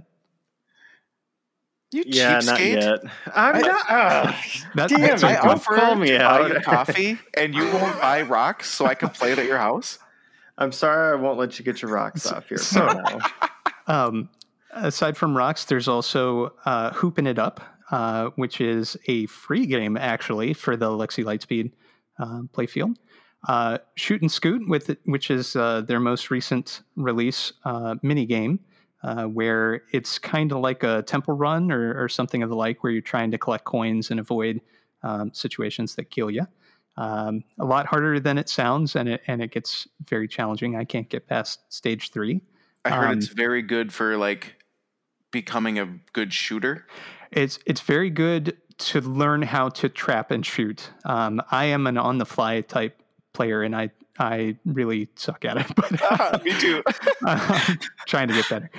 Um, so Cosmic Kart Racing, the the module, um, and that game is actually, I, I guess, two or three games in one. There's the arcade mode, which is the initial mode that it came with, which is kind of like a a Mario Kart type game, um, but in space, where you are uh, competing against three other either bots or humans um, and you qualify and then race. And uh, as you race, the different courses uh, have different shots that you need to make. Some you need to make repeatedly in order to get an advantage. Um, that is very difficult um, to do consistently well on. Um, I find so. Uh, I can get to the fourth or fifth race pretty consistently, but then eh, you know not much past that, if any. Um, with that, you can also play online against other people. The first online uh, competitive uh, pinball machine, which is uh, the Cosmic Kart Racing's online mode, where you're playing that same arcade mode, but online with three other people. Uh, my first time playing it, I was playing with somebody in New Zealand, uh, somebody in Canada, and then uh, two of us were in the US. It, just amazing. Um, for that same playfield, I have Ranger in the Ruins, of course, which I developed. Um, that's uh, you know, I'll let you all gush about that one, but uh, Oh. um, and uh, Heist, Heist is just another amazing game. Uh, Um, it has just uh, a, a breadth of voice acting and call outs. Uh, you know, I play that game and I look at the assets and, and how everything is put together, and it's just amazing. Um, Steven Silver is the designer of that, and he did a fantastic job of um, getting all that to come together in a cohesive package. Um, the way that things stack and shoot, and uh, you know, the programmers for that amazing job as well. So oh, he did that because no He- joke. like five minutes ago, he just messaged, friended me on Facebook, and messaged me, and I just was chatting with him, and he didn't say what he did. Like I have no idea who he is, and he just was like, "Hey, I'm glad you like the game and what we're doing." so yeah, that's Yeah. awesome. Thank you, Steven. Yes, Stu. You know, thanks so much for for that game. Uh, my family and I play that game constantly. I think that game or that module squeaks out my favorite module Mhm. most days, but then some days some days that game can go to hell. And Steven, I know you listen and I'm sure you're laughing right now, but god damn it. Like sometimes I get I'm on like this roll and I'm just about to like really start popping off and then I it just it's like nope. Nope. Nope. that's- and the game's over. That's most games for me, but it is. Uh, it's it's just so much fun to play. Um, so You- You mentioned Nick. Uh, Yes. I have to ask a sub sub question. sure. You had mentioned family. Yes. Now, currently, I have an ACDC LUCI. I'm selling the for the P3. Well known family game. Yes. yeah. For some reason, my daughter won't stop doing the uh the little horn thing on her hands, which is Uh-huh. cool. But then she's like, "I keep keep ACDC, keep AC." It's like, yeah, but no one else. Like, your mom doesn't really want this game here because of all the artwork. we, we have been through something similar. Um, my my kids really loved Williams Police Force. I had one Mm. of those for a while, and uh, they called it Police Horse, um, and they they really loved it for some reason. And uh, I sold it, and they got really emotional about it. But um, you know, uh, when the P3 came in, they were excited. Okay, So- so my question is. yes. Did you notice that they played more? that You had the P3. Like, did the P3 Yes. attract them more? Oh yes. Okay. Yeah, they uh, they play the P3 every time we go down into the game room without fail. Um, the other games they might play once a year or once once every couple months or something, but the P3 is a constant. Um, so it is uh, has been well worth it for for my family at least. Um, Does your wife play a game? I guess my wife doesn't not like pinball, but she doesn't Mhm. like come down and play. That's exactly how my wife is as well. I mean, she's got her own hobbies, and uh, Okay. you know we support each other in what we do. But she does come down and play occasionally, and the P3 is what she plays. And Oh, um, perfect. she is uh, a big fan of trying out my games when they're super duper buggy, and then never again. um, so she'll play it and then uh, run into horrible launch issues or something that I haven't ironed out, and then say, "Oh, this sucks," and then she'll she'll play another game of heist or whatever. But uh, yeah, it's uh, it's it's fun, and uh, the whole whole family gets into it. I'm hoping that because the LCD kind of um, shows the shots, Mhm. and what I've noticed when I go to Brian's house, I completely ignore the LCD screen. I don't know how I do it, but Ryan was just He's like looking at- blind. yeah, he looked. Didn't you see that? I don't know Like, how the fucking man like doesn't see the huge what is it like 32 inch HD screen that's like literally two and a half feet away from his face, and he's just like, uh, "I was just looking at the the ball, and and I didn't see any of the stuff on the screen." I'm like, "Oh my god!" Well, you know, e- everybody you know takes time to get used to something new and something different. So so you'll get I'm- there. Yeah, well, I'm wondering if my family will pick up on that faster because they're not used to pinball in general. That And- could be. I I don't have an answer for you, but uh, you Yeah. know, I have the uh, uh, the sales approach, which is of course, Thanks, Gerry. yeah, and um, you know, especially in Ranger in the Ruins, that's where they're going to pick up reading, uh, you know, just all kinds math, Yep, Um, score, plusing, so- and then figuring out so many items. skills. yeah, um, but yeah, so Writing too, because you got to write down the one time you get an encyclopedia. Exactly. You better better hope that you uh, have a good memory. Um, so back to games for a moment. So I have a, a copy of Barnyard as well, which is uh, a game Best where game you ever. you uh, punish animals that are trying just to go home and go to sleep by hitting them with a pinball. Um, no, it, it, it's fun and uh, it's it's a quick game and um, it's it's obviously intended for younger children. Um, so and then I have the games that I've developed, which are uh, numerous at this point. I feel. no, I, I, have three games which are um, either in development or uh, far enough along that they're basically released. Ryan is in chat saying that Barnyard's geared for me. Thank you, Ryan, or my daughter. No problem. One of the two. Uh, you know that might be the game that you and your daughter bond over. You know, you never, never know. Never count a game out. I say until you give it a try. I have a list of ideas that I want to make games for. So we will see. I envision one that's similar to Barnyard that she can play then and get a kick out of it. But so I showed her the Barnyard video from Kevin at Buffalo Pinball, and I'm trying to get her warm on the topic of ACDC being sold and Barnyard is the new the new it thing. But yeah, she's three. She doesn't she comes down, turns all these games down, starts a game, plays one ball, and then kind of walks away. So yeah, it's it. It'll take some time. Yeah, your girls are obviously older than that, but um, yeah, they're uh, ten and thirteen. Oh yeah, I don't know if I want to get to that age. I'm scared. I'm so scared. Well, and, and Nick, you you talked about your three games. Yeah. What are those three games that you've created? So, uh, Multimorphic, I will say, uh, since I bought the P3, has put out a tremendous number of platform features that apply to every module and every game that can be created on the platform. And it's astounding to me the pace that they do this at.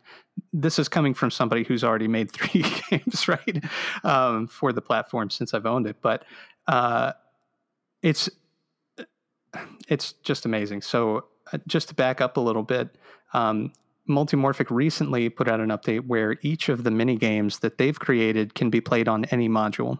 So that includes Shoot and Scoot, um, Barnyard, Lexi, no, Lexi Lightspeed Secret Agent Showdown is tied to Lexi Lightspeed Escape from Earth, but Rocks. Um, each of those games can be played on any playfield, and uh, they're amazing. the The whole team at Multimorphic is just incredible. Um, but the games that I've created uh, are each tied to a specific module. So one of the things that appeals to me about the P3 is not only can I create my own playfield layouts, and I have designs for those as well, um, but uh, I can take the existing playfield modules and create new software that entirely changes the game, uh, not just a new rule set on an existing game. Uh, there's been some talk about that with other manufacturers uh, recently, and uh, you know, multimorphic is so far ahead of that concept uh, it's incredible. So the the mini game concept allows you to take an existing shot layout that you love. So like the Dennis Nordman designed Lexi Lightspeed Escape from Earth, I designed a point and click adventure game uh, in pinball called Quest for Glory. So uh, for listeners who may be unfamiliar with the series, this is a very popular point and click adventure game for the PC uh, that was released from the late 80s all the way up to about 1998. Um, and I took the, my starting point was going deep into the VGA release, which came out in 1990. And then what I wanted to do was to uh, recreate that as closely as possible as a pinball experience. So what I mean by that is the game is structured in such a way that you have five basic ways to interact with any given screen. Uh, you can walk around the screen, you can look at stuff on the screen, you can touch or pick up things on the screen, you can talk to people who are on the screen, perhaps, or to yourself, and you can use items in your inventory uh, on different aspects of the screen. So, like, um, let's say there's a waterfall on a screen, you can use an empty flask to gather water from the waterfall. So, in order to do this, I built kind of a, a generic way to interact in those five different ways, and then recreated uh, the entire map of the game. There are um, over, I, th- I think there are 62 different modes or screens that it goes into. And within that, there are an additional at least five modes for each main mode that that contains. So if you do the math, there's a tremendous number of modes in Quest for Glory. um, and the way that the game functions, if there's more than one choice, uh, then you have to select your shot. So the P3 has three different sets of buttons on each side of uh, the game. So one set allows you to control your flippers. Another set changes the main mode, so between the walk, look, touch, talk, and then use. And then the last set allows you to pick an item in your inventory or select a shot, uh, depending on which mode you're in. Um, so then I hired artists to recreate all of the artwork within the game. Um, that was a tremendous undertaking because the aspect ratio uh, of the original is 320 by 200 uh, VGA resolution. And the P3, obviously, uh, 1080p screen, uh, but also on its side. So uh, you have a, a huge verticality that isn't present in the original. So the artwork had to be completely redone from scratch for every single scene. Uh, then I hired voice actors for the tremendous number of different characters within the game and all their callouts. I wrote out um, every aspect of the narrator speech, hired a voice actor for that as well. Um, and then uh, lastly, the thing that I did, if that wasn't enough, I, I took the existing music, uh, which I had access to in MIDI format, split it out by instrument, and then hired musicians for the different instruments to record, and then reorchestrated it, put it all back together, and then used that within the game. So that's Quest for Glory in a nutshell. Very complicated. Um, it sounds like you own a pinball company. it sounds like I'm insane, and uh, I understand that. but um, it is, I think, really super fun. I have a deep and abiding love of that game in particular, that series, and so I wanted to to do that just to kind of teach myself. this sounds stupid. To teach myself how to program on the P3. Um, uh, obviously, this is such a big and involved project, but um, there are aspects to it um, that I'm I'm just super proud of. And unfortunately, because I used somebody else's IP, um, I have to ask permission before it can be released. And uh, it's it's owned by Activision, who has given fan licenses in the past uh, for people to distribute for free, um, and that would be what I'm asking for. But uh, uh, we haven't heard back yet as as far as whether or not that can be released. So at the moment, it can only be played on my P3 at a pinball show um, if you happen to see me there. So, do we need to like start a Twitter campaign and just send a barrage of twitters, tweet tweeters at him? You know, I, I don't know if that would help or hurt. Um, I, I have a lawyer on the case, and and that's uh, that's really uh, where I'd I'd like to place that at the moment, but uh, I'll let you know how that goes. Gosh, I, I hope. I mean, if you're just going to release it for free, I hope they. Yeah, I mean, thought. the thing is that it won't. Uh, they don't have anything uh, that would be competing, especially in the space. They don't. They don't do pinball. Uh, Activision. They don't uh, have any plans to do pinball, from my understanding. So uh, they're a publicly traded company. The only thing is that it does not earn them any money in any shape or form. So there's really no benefit for them to grant this license. It would just be a concession to a fan. So uh, if they decide to do it, I'm very excited because then other people can play it in a um, in a wider setting than just at a show. But if they don't, you know, that's okay. That's the risk that I took by using somebody else's IP. Um, it's unfortunate, but that's how the world works. So was this one of those learning experiences where it was to like make a game that's not IP related?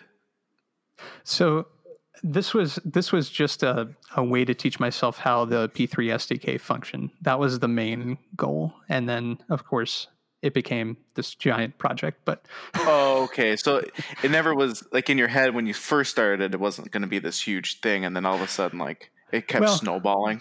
I, I, would love to say that it wasn't always a huge thing, but but the way that I work is I sketch out my projects from the beginning, and I always have a, a very clear idea of what I want to to make.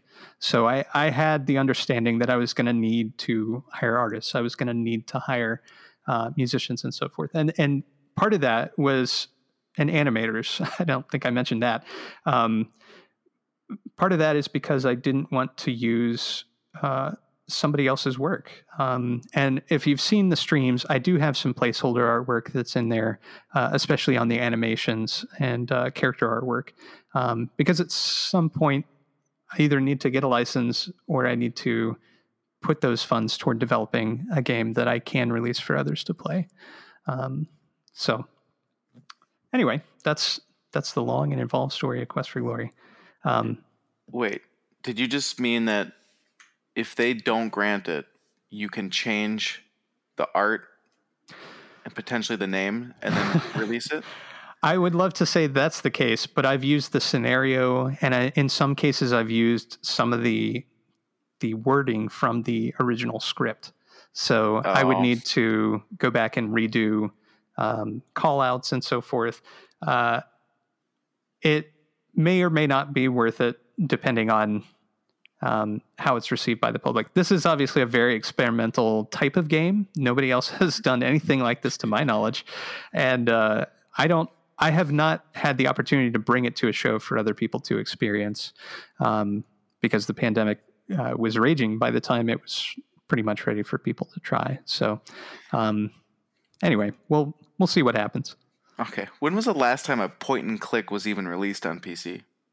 Uh, there are still ones being released today, um, generally okay. from indie studios, but uh, even sure.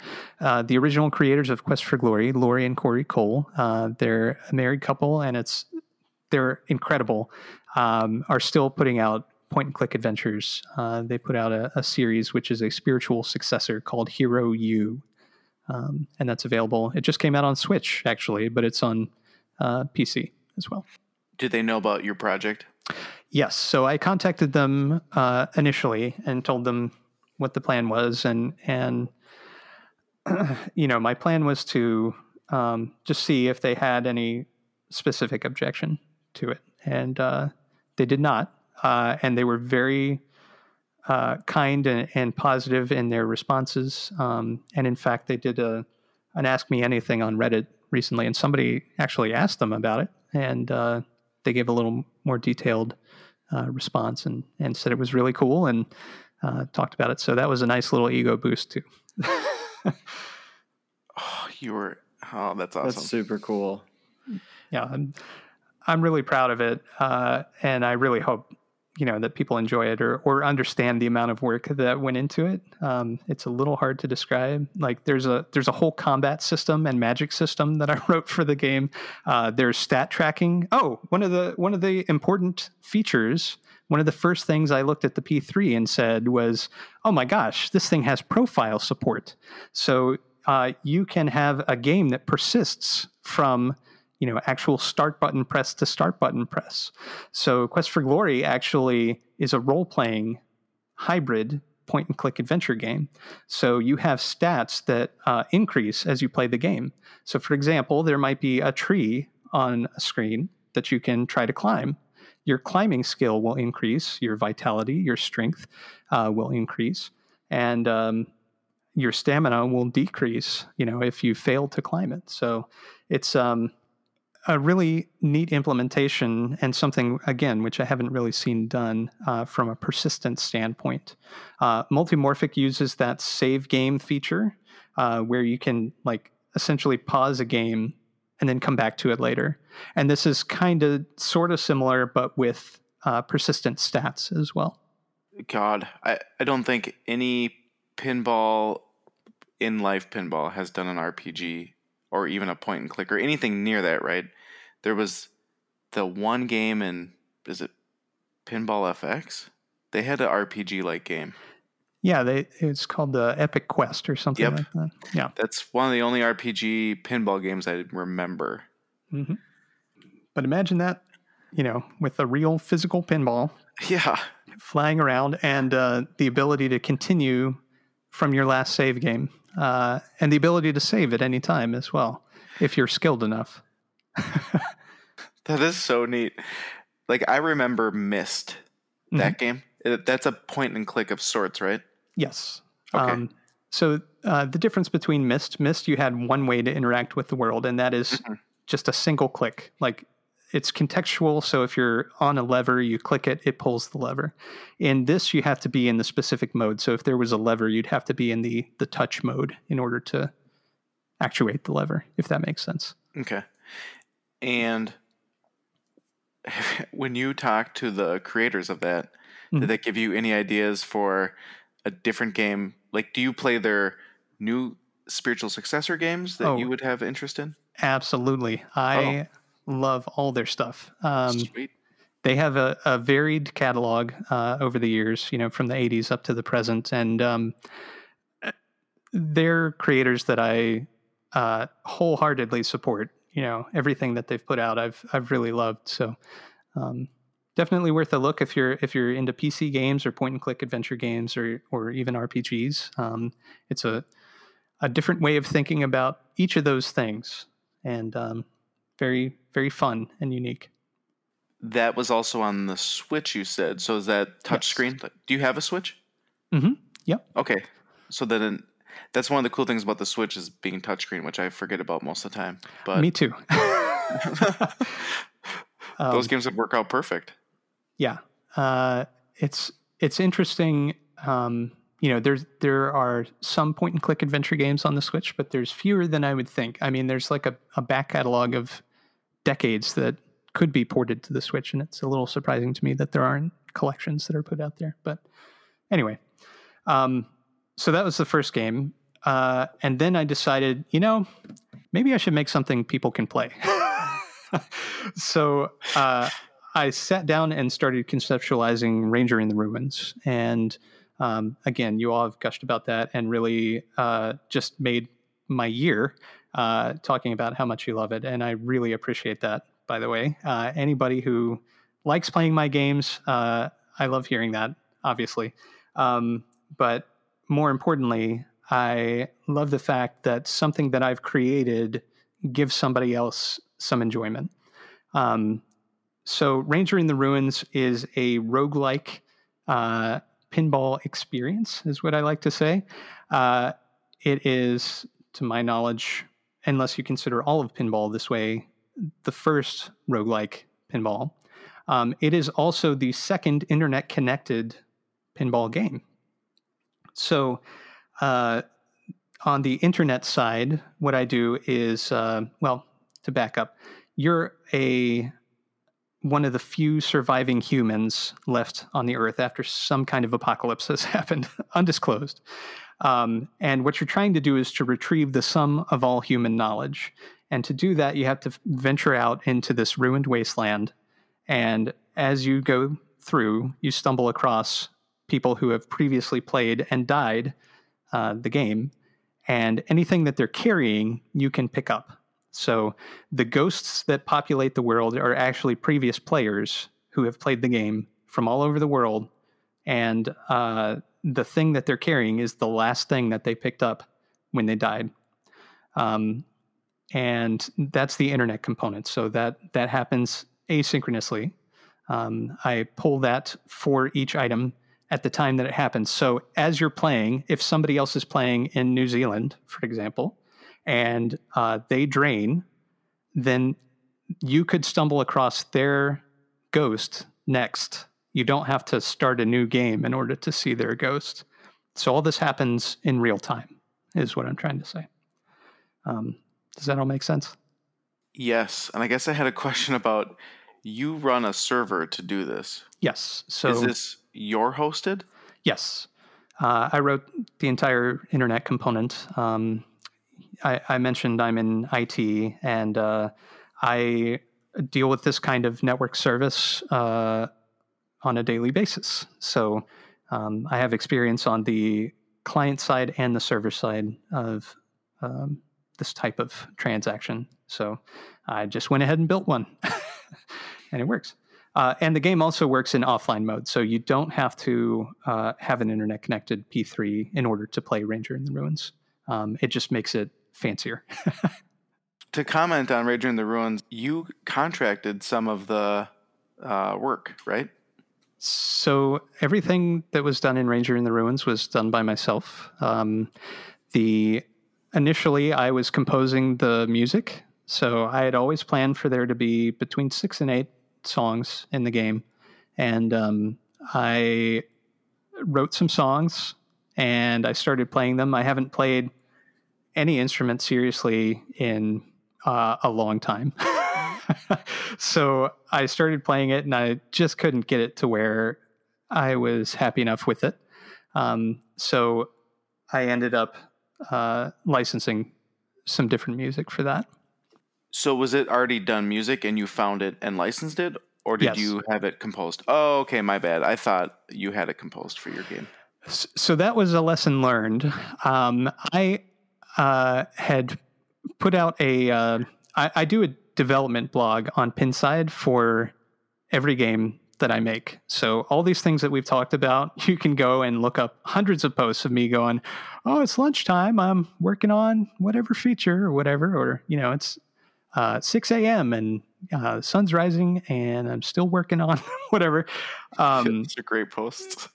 But uh, with Ranger in the Ruins, because this was a commercial release, uh, I had posted some stuff as I was making changes to how the game functioned rules wise. Uh, you know, initially I had a um, a spell feature which didn't make it into the final game because it wasn't fun. um, and some of the things, some of the changes that I made, uh, it was not clear. I understood later because I'd have questions like this one that just came from you about about the music, where I had expressed that I was composing the music, and then someone would come back and say, "Oh, you know, this composition is great," and I'd say, "Thank you very much," but it was actually this licensed piece of music. So, um, with the new game that I'm working on, I'm being much more tight-lipped about uh, the information that I'm releasing publicly before the game is actually complete because I don't want anybody to m- misunderstand uh, anything about the game that I'm creating that they might be purchasing, if that makes sense. Uh, that totally does now. So, so you licensed the music. Uh, was there? What about the animations or the art? So that um, the art, I uh, licensed um, a couple pieces of art uh, for that, and then the animations uh, were all me. So I, I put that together, and uh, you know, obviously constructed everything that happens on the screen. It almost sounds like you were like me and Ryan, and you love losing money in the hobby. Yes, that's my favorite thing to do, actually. Um, Perfect. no, it's uh, you know, the cool thing about the P3 again is that you can get started for absolutely nothing. Um, you know, if you want to create a game that uses an existing playfield layout, go for it. the platform totally supports it. Um, if you have artistic ability whatsoever, I do not, uh, then create all the assets that you want. If you can do uh, 3D modeling, um, my latest game is 3D. It's my first 3D game that's made for the P3. I've I've dabbled in uh, 3D engines in the past. Um, go for it. You know, you you can do it. Um, I just know the limitations of my skill set, and uh, as I mentioned, it's uh, art is one of those things that I just cannot do. so I, I try not to. To add on to your comment, you don't even need to own a P3 Correct. to develop a game on the P3. Yes. All, all you need is a computer. um, and uh, the free Unity Mhm. uh, game engine, and then uh, the Multimorphic's P3 SDK, which is also free. Um, and then you can, it comes with the sample application and you can take it. Uh, their documentation is pretty fantastic and you can get started right away. Um, they have a development Slack channel that you can join, uh, and that's for any home brewer. But the P3 gives you such a leg up in developing games over a homebrew and and having made several different types of homebrew you know i you know i hesitate to say i know what i'm talking about but i know what i'm talking about a little bit and that is that you don't have to cut a cabinet you don't have to worry about wiring in uh, a power entry board or uh, flippers or um, cabinet flipper switches or a start button or any of the lamps associated with that. And that sounds like it's really minor stuff, but it's not when you're doing it from scratch. And um, everything in a homebrew not only takes much longer than you would ever want it to, but it, it, it costs more. And where the P3 really shines is that you don't have to spend any money, uh, as Parnell was saying. So you can get started right now for free as long as you have a computer that is uh, current enough that it can run Unity. And that's basically anything that's been made in the past, I'd say probably 15 years, can probably run Unity um, from any manufacturer. So it runs on Windows, it runs on Mac, and there's even a version which runs on Linux. Uh, so if you have any uh, thought to making a homebrew, the P3 gives you so many options as well. You know, everything from the screen tracking and having dynamic inserts and targets that the ball can interact with on the lower two thirds of the playfield, creating your own mechanical interactions on that lower two thirds of the playfield. You can totally do that. And they hook into this channel system that is built into the P3 playfield, or making your own upper third playfield module, as well as the software that interacts um, with the ball the rest of, of the game. Um, you can do that too. And it's all freely available. This I can't say enough good things about creating games on the P3. The only downside I've had so far is when I first got into Unity, uh, was a couple years ago, Mhm. and when I just installed Unity on my MacBook, it wanted like I, I was forced to use the Unity Hub, and I thought the Unity Hub was stupid. I agree. I, am not a huge fan of every decision that Unity makes, uh, Unity Hub being one of those things. but, uh, you know, it's a small price to pay, I think. And the Unity Hub for listeners is just their intention was to create something that is easy to launch different versions of Unity. So if you have parallel installs of, uh, say, a version uh, that will run your P3 games, and then a, a, a version that runs some other uh, Uh, mobile game or or computer game that you're developing. They wanted to make it easy to launch different versions and see if there were any problems with compatibility. And so the Unity Hub addresses that need, but it's not a need that I have as a P3 developer, if that makes sense. Yeah, yeah, it was very like I only Well- want this one little thing. So come on, guys. Right. Well, well, yeah, right. Because we could totally see maybe some implementation of like a, a game where, uh, like it's multiplayer locally, and like maybe a phone user has the ability to like interact with the player that's playing the pinball. Sky's the limit. I mean, Right. uh, with Ranger in the Ruins, there is a full on internet implementation uh, that allows for uh, that kind of remote interaction with the game. And then we haven't even talked about Twitch Connect, uh, which is built into the SDK.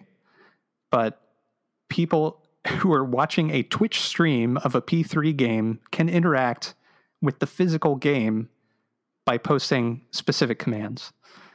How cool is that? I mean, it's pretty neat. I think Kevin at Buffalo has had a couple of those streams, right? Where Yes.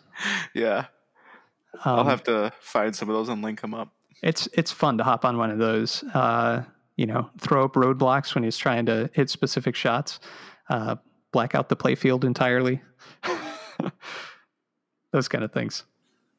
Some good stuff. Uh, Ranger in the Ruins actually has Twitch Connect implementation in the latest version as well. Uh oh. Can you tell us what it does or what you can Yeah. do? Yeah, um, so there's a few different things. Uh, most of them are relatively harmless. Uh, one of them is kind of a big deal. Uh, you can immediately summon a ghost. Uh, that one's kind of a big deal. That's a huge deal. Well, it's kind of a big deal. You can Well, only do it. There's a built-in delay, Okay. um, which is configurable within the settings menu, but uh, it's it's pretty high. the minimum is pretty high. Um, you can change the radio station. So uh, if you uh, are playing and and the music immediately changes, uh, that could be why. Um, if you're if you're streaming on Twitch through uh, the P3. Um, there is the ability to get an extra ball. That's the biggest one. And then uh, some flipper tricks as well. So the flippers can be reversed or, uh, What? yeah. Is that just uh, unknown to the player, or is that a like an item that gets picked up and then it flips them? So it's, it prints on the screen when, when that happens. Uh, but there's no item pickup. It just happens immediately. Can we force someone to play this right now so we can check this out?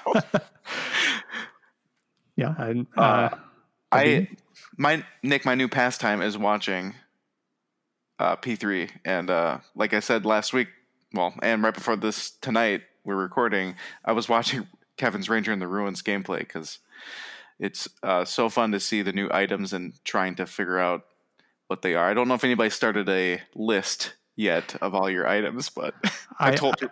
I know a few players have. They've, Okay. they've mentioned, and I know Kevin has in particular. Um, so he's he's a Are they keeping it offline? uh, that I'm not sure. You'd have Okay. to message Kevin about. That. It's that. kind of fun to keep it like to yourself, right? yeah. Like that to chit chat about it, but not not give your whole list online. that was the intent. So if you've played a, a an original roguelike game like Rogue or uh, Angband or NetHack, um, those games have components uh, like potions that you pick up, and you never know from game to game what each potion does when you first get it. So it might be a cloudy potion, and that's a, a potion of healing, or or a potion of confuse. You know, it can be something that helps or hinders you. And so that was the the idea behind the items in the game was to have things that can both help and hinder you. Oh yeah, and there's items that will not make it good. and from from that perspective, you know, that was a, a big piece of the balancing of that game was making sure that um, you know it, it is possible for you to be really badly punished. But I, I definitely don't want that every game if possible. So um, you know, there there was a lot of thought involved with how the items would interact with each other and stack. Um, and you know, it may not appear the game may appear simple if you're watching a stream, but uh, and, and you all have done a great job, you know, talking it up. Thank you so much uh, for every kind word that you've said about it. But um, it it is it is there's far more thought put into any game uh, that has that type of interaction than you might ever suspect um, if you haven't done pinball programming. Hey, well, you know, next time you go to add items into the game, if you do again, you know, you could have one that's uh, semi-automatic fly, uh, flippers, you know, and you could label that uh, flip it and mash, and so that'd be that'd be cool. Or some mashed potatoes, you know, something like Whatever, yeah, you know, I'll take it. Uh, Or or flip and mashed potatoes, that would work. there you go. Yeah. I still. do you ever think that this game would be this addicting, or because you said you took a feature out, so like, you built the framework and then kind of have tweaked it? So that's a that's a big part of making a game is is being willing to throw something out. And I got great feedback from my beta testers, um, and uh, from Gerry at Multimorphic. I was bugging him constantly with uh, stuff, and again, I cannot say enough nice things about Multimorphic. Um, he was able to uh, provide a lot of information. You know, I I would try to do. Um, something and I would you know, run it past the beta testers, and they would say, "This is great," and so I'd I'd pass it for inspection, and then Gerry would uh, come back to me and he'd say, "You know, this is great, but it needs." some small element tweaked, or he would give me fantastic feedback. So, um, Multimorphic has been a great partner as far as um, what information they've been able to provide me as a creator, as a third party. Um, so if you're concerned at all, I, I, mean, that's another thing from a homebrew perspective. You're isolated.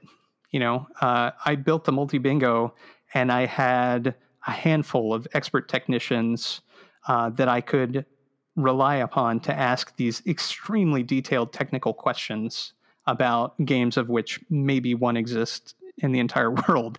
Um, so with the P3, you not only have the ability to have other folks that you can interact with and uh, help you with with beta testing, um, as you all have graciously offered to do, um, and uh, you also have the support of the company who makes the product and is willing to put in the time uh, to help creators make games for their platform. And I can't say enough nice things about Multimorphic because that is huge.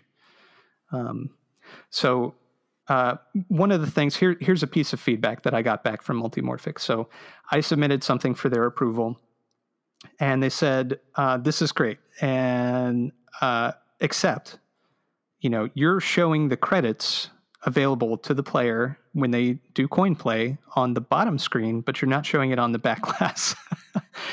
and I like to think that I think about coin play a lot because uh, the bingos have have a lot of coin play involved, and so you know I think I'm uh, doing something great.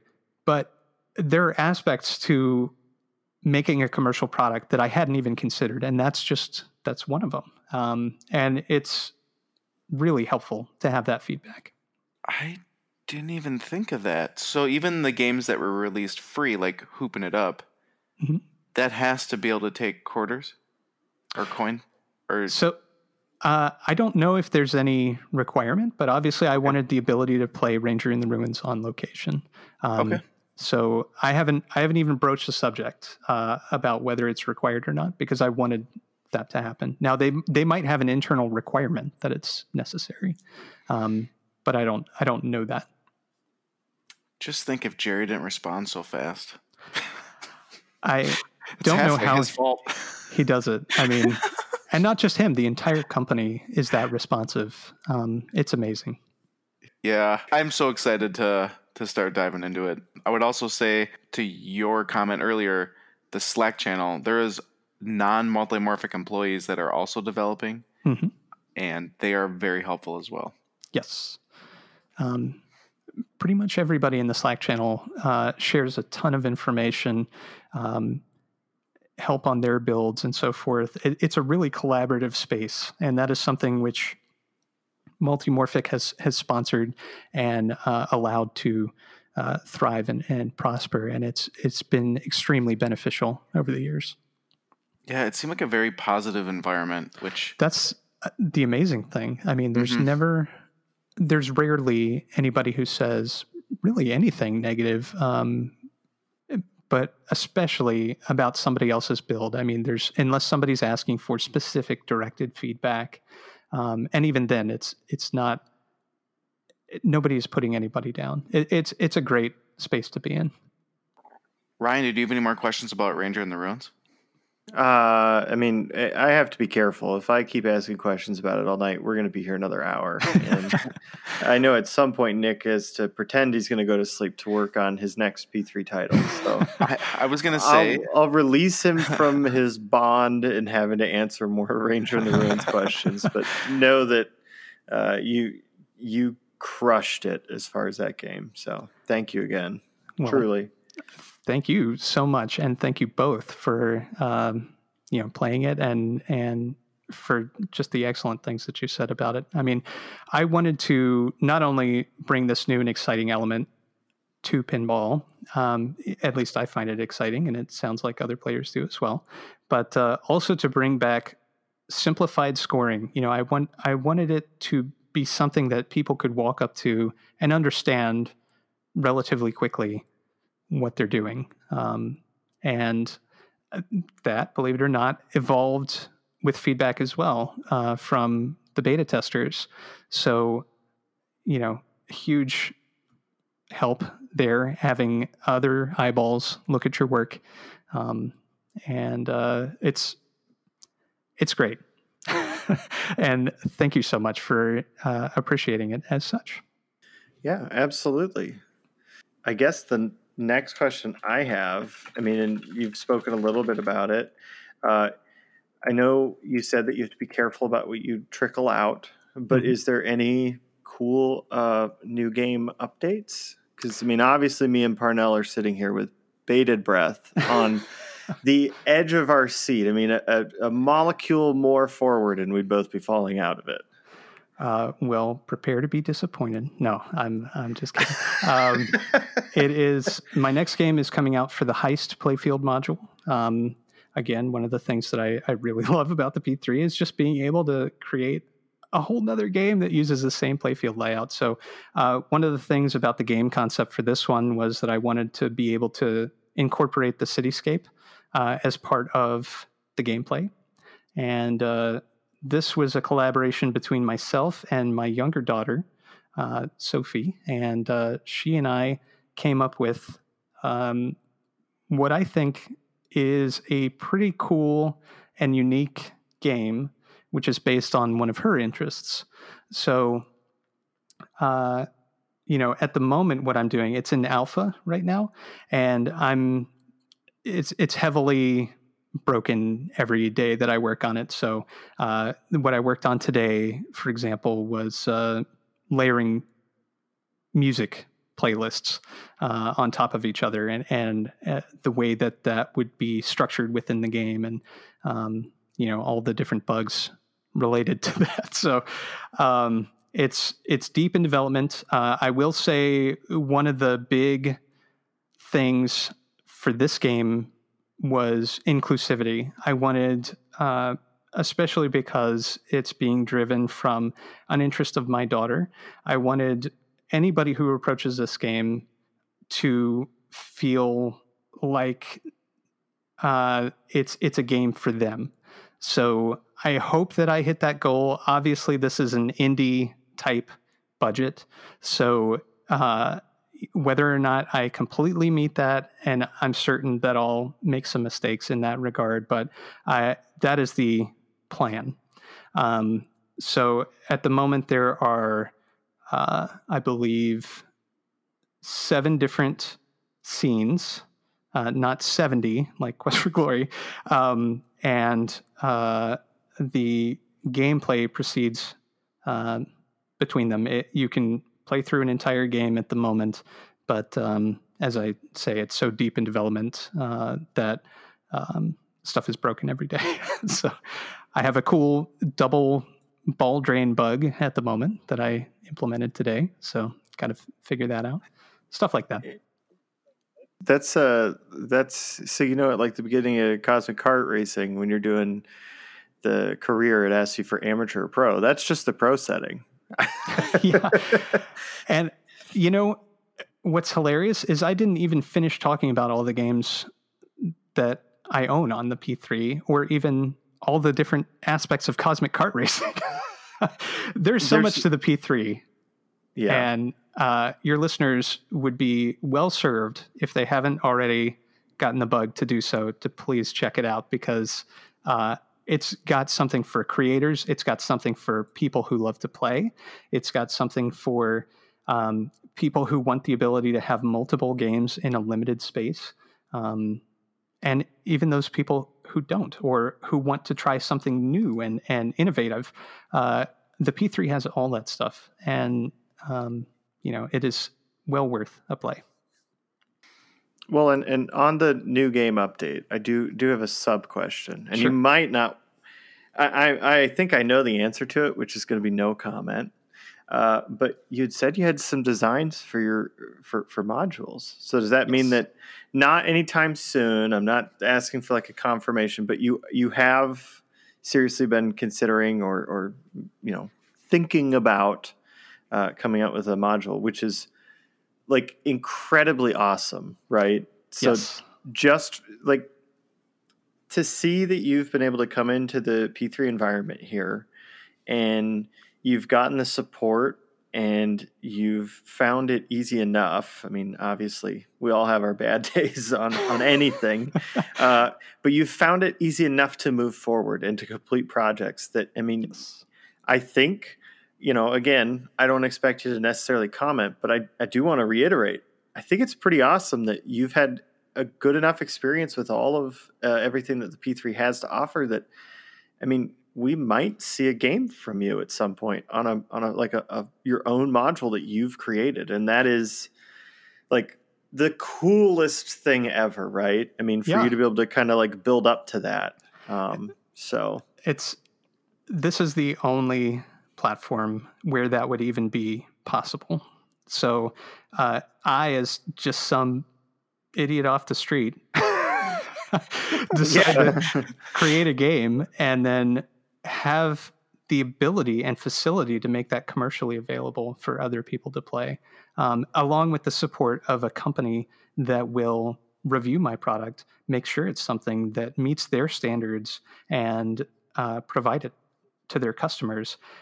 It's it's amazing. So yes, I I actually have two designs which I've been working on uh, on my own, and um, those are in different stages. I haven't put down any software for either yet, um, but I do have the full layouts for each.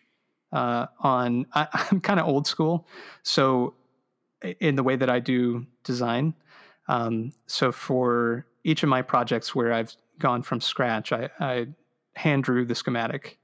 Um, for these, I, I drew the playfield layout on vellum paper, which is what they would do in the olden days. Um, so uh, at some point, I'll have to put that in CAD probably and and have somebody CNC it. But uh, um, but yeah, that's Well, when you when you get closer to that, uh, you know, to where you might be like announcing, like, "Hey, I am working on a module." Uh, you know, like expect something not soon, but at some point. It would be really interesting to maybe even have you on a third time and kind of uh, go over the experience you had, right? Like with not only creating. Um, you know the the games that you've created thus far but going through possibly if you had feedback like to tell our listeners like how relatively straightforward it was to be able to actually have a module like designed and what kind of goes into that because that's a whole other like mystery i think even for myself. Like i don't i don't know how that work. Like does gerry you know kind of take what you have and you know like what what is that whole process? So i think that would be really cool for us to have on an episode uh, when you're able to talk about it more you know when you've gotten to that point but that would be cool too. So Yeah. um, and uh, yeah, I as much as you'd like me to talk your ear off, I am happy to do so. So- well get ready buddy and then uh, i guess parnell I'll, I'll let you ask the, the last question of, of the evening here tonight All right, Nick. We've asked this to a couple uh couple guests, and it's always interesting to hear what people say, but what do you think makes a pinball game fun? And what are things you shoot for to implement in a game? So, fun is pretty subjective, right? Mhm. Different people like different things. And as far as pinball goes, what I like is uh, the way that the ball interacts with different aspects of the game and provides uh, a sense of accomplishment to the player. So, if you take an EM, which is uh, you know something that I have a, a deep and abiding love for, um, there are typically sequences that you shoot for, and there are different targets which have different point values, and they're spelled out. And it is easy to walk up to one of those and say, I need to hit this target in order to advance this sequence and then get closer to my goal of earning replays or um, doing whatever thing. to advance the game. So I like a game that is fast. Your ball is never held for a long period of time. Uh, there's never a uh, way that your ball can be hidden from view for a long period, if that makes sense. So uh, things like scoops, I'm not a not a huge fan of scoops in uh, pinball. You know, that's kind of a modern thing uh, where the ball just disappears and then maybe it pops back up from the same place or maybe it goes through a subway somewhere else. But I like something where it's very obvious where the ball is at all times.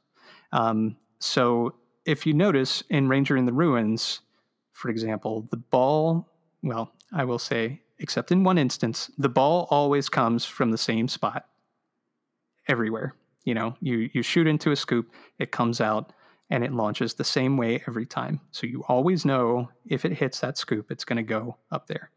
Um, I don't like that kind of surprise. So uh, the other thing is is a straightforward rule set. So the things that I shoot for to implement in a game are things that are easy to grasp, but not necessarily easy to complete. So again, I take uh, kind of my inspiration from electromechanical games. Um, some of the games from the 50s might have five, six different sequences or ways to win.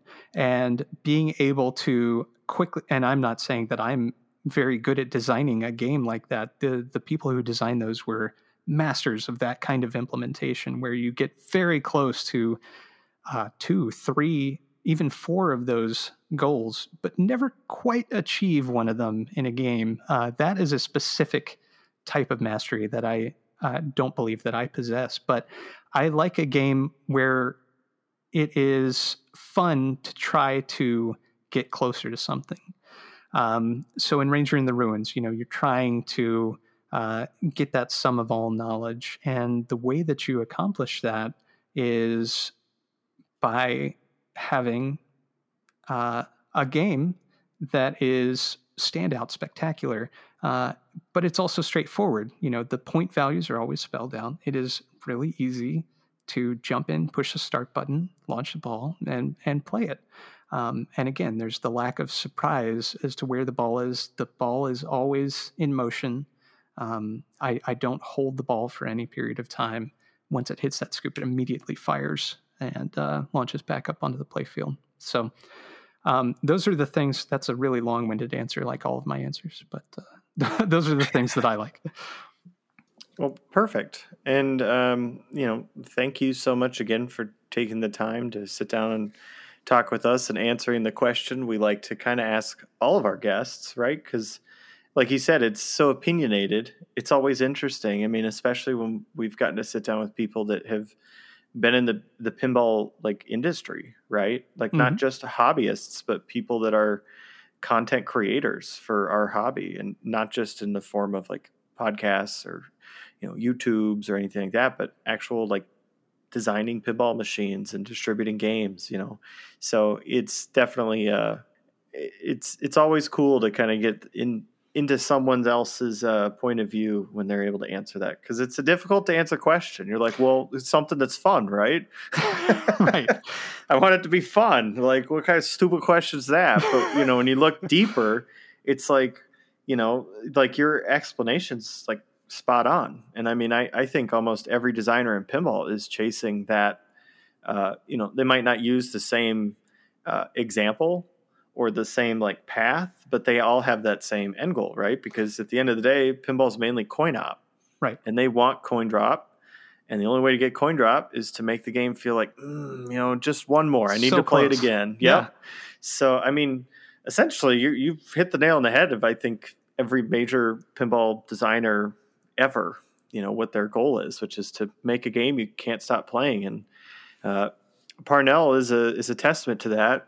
He's an asshole, but he's a testament because he'll ask me questions about your game that I try to explain to him, and he'll immediately start a game and start playing, and uh, not listen to me at all. so, yeah, it, it you knocked it out of the park there.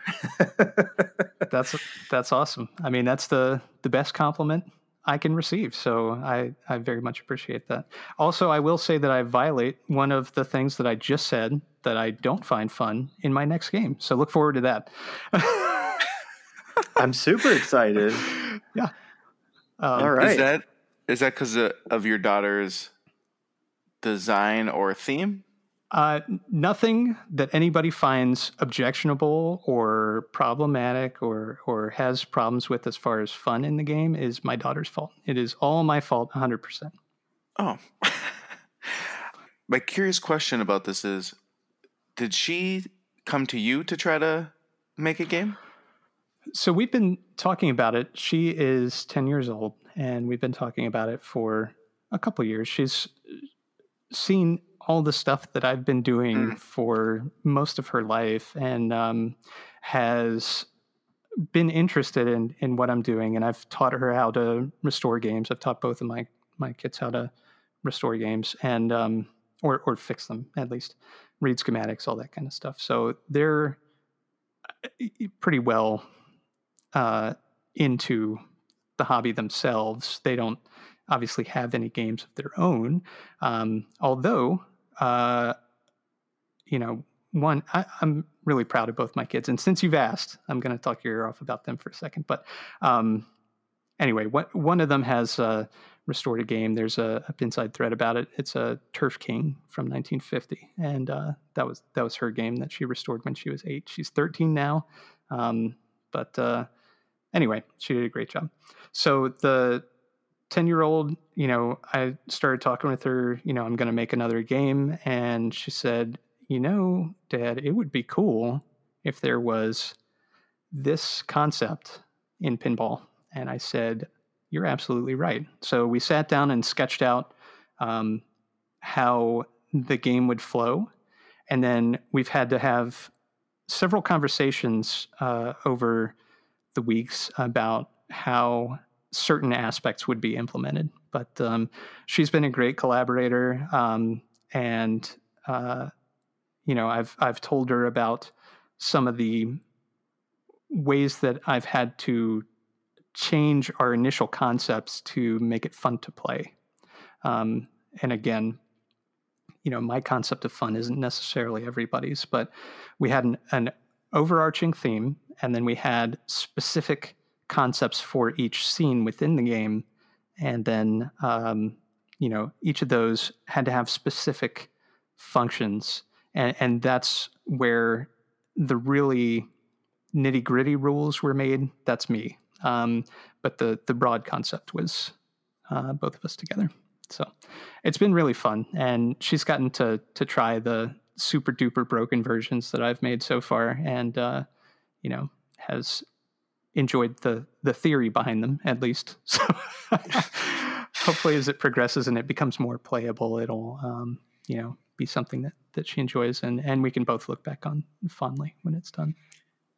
Well, that's part of my dream for my kids and I as well. So I uh, look up to you and hope I can copy paste that to my life. Hopefully, she doesn't go. Can we put ACDC LUCI on the P3? Yeah, I you know, it's it is very rewarding to create something in general. And uh, it is doubly so to start and finish a project with your kid. So um, if that is something that that you can fit into your life, I definitely recommend it. Um, so that's my tiny bit of accumulated wisdom. um, so I'm trying to see, man. We've we've been jumping. I don't know if we're gonna bit. have time for the main. We might have to actually, if Nick's cool with it, record a different show only yeah. talking about game making on P3. Oh yeah, and we'll have love to have you back because uh, if, if, we don't, we're going to be here another two hours. yeah. If you haven't had enough of me already, then I'm always happy to talk no, about P3. We'd, we'd love to have you back. Thanks, uh, guys. Uh, if you look at the notes below, I yeah, I really wanted uh, just to kind of get an idea for me, well, and mm-hmm. any listeners that want to make a game, but kind of the basics on game making and how you start and thought process and any tips and tricks. So I think that'd be a great episode to to be able to have the time to dive a little bit deeper on. Yeah. because you know that will be a multi-hour conversation. Yeah, that's that's a big topic. Yeah, so we'll save that for next time you're on. Maybe we'll have you on in a in a week or two when you're free again, and uh, it can just be like this highlighted stuff right here. Just the dev stuff. Yeah. Yep, yep. We can get a deep dive into the development side of it. Happy to. Well, perfect. Well, Parnell's going to cry uh, looking at how long the podcast is here.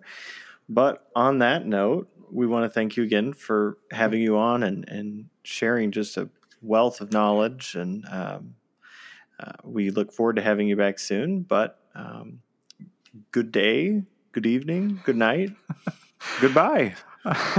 Thanks so much for having me on, guys. And uh, I look forward to every episode.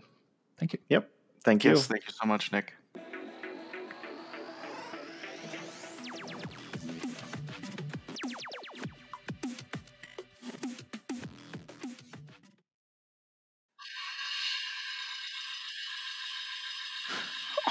God. Uh I'll have to edit this out, but my my wife has been texting me like this this kid's toy tractor won't stop going off by itself, and so she brought it downstairs, and I just heard it go off. I'm like, what the hell? It's haunted. gonna- st- stupid John Deere. Should have bought a Kubota. I'll have to take the battery out at some point.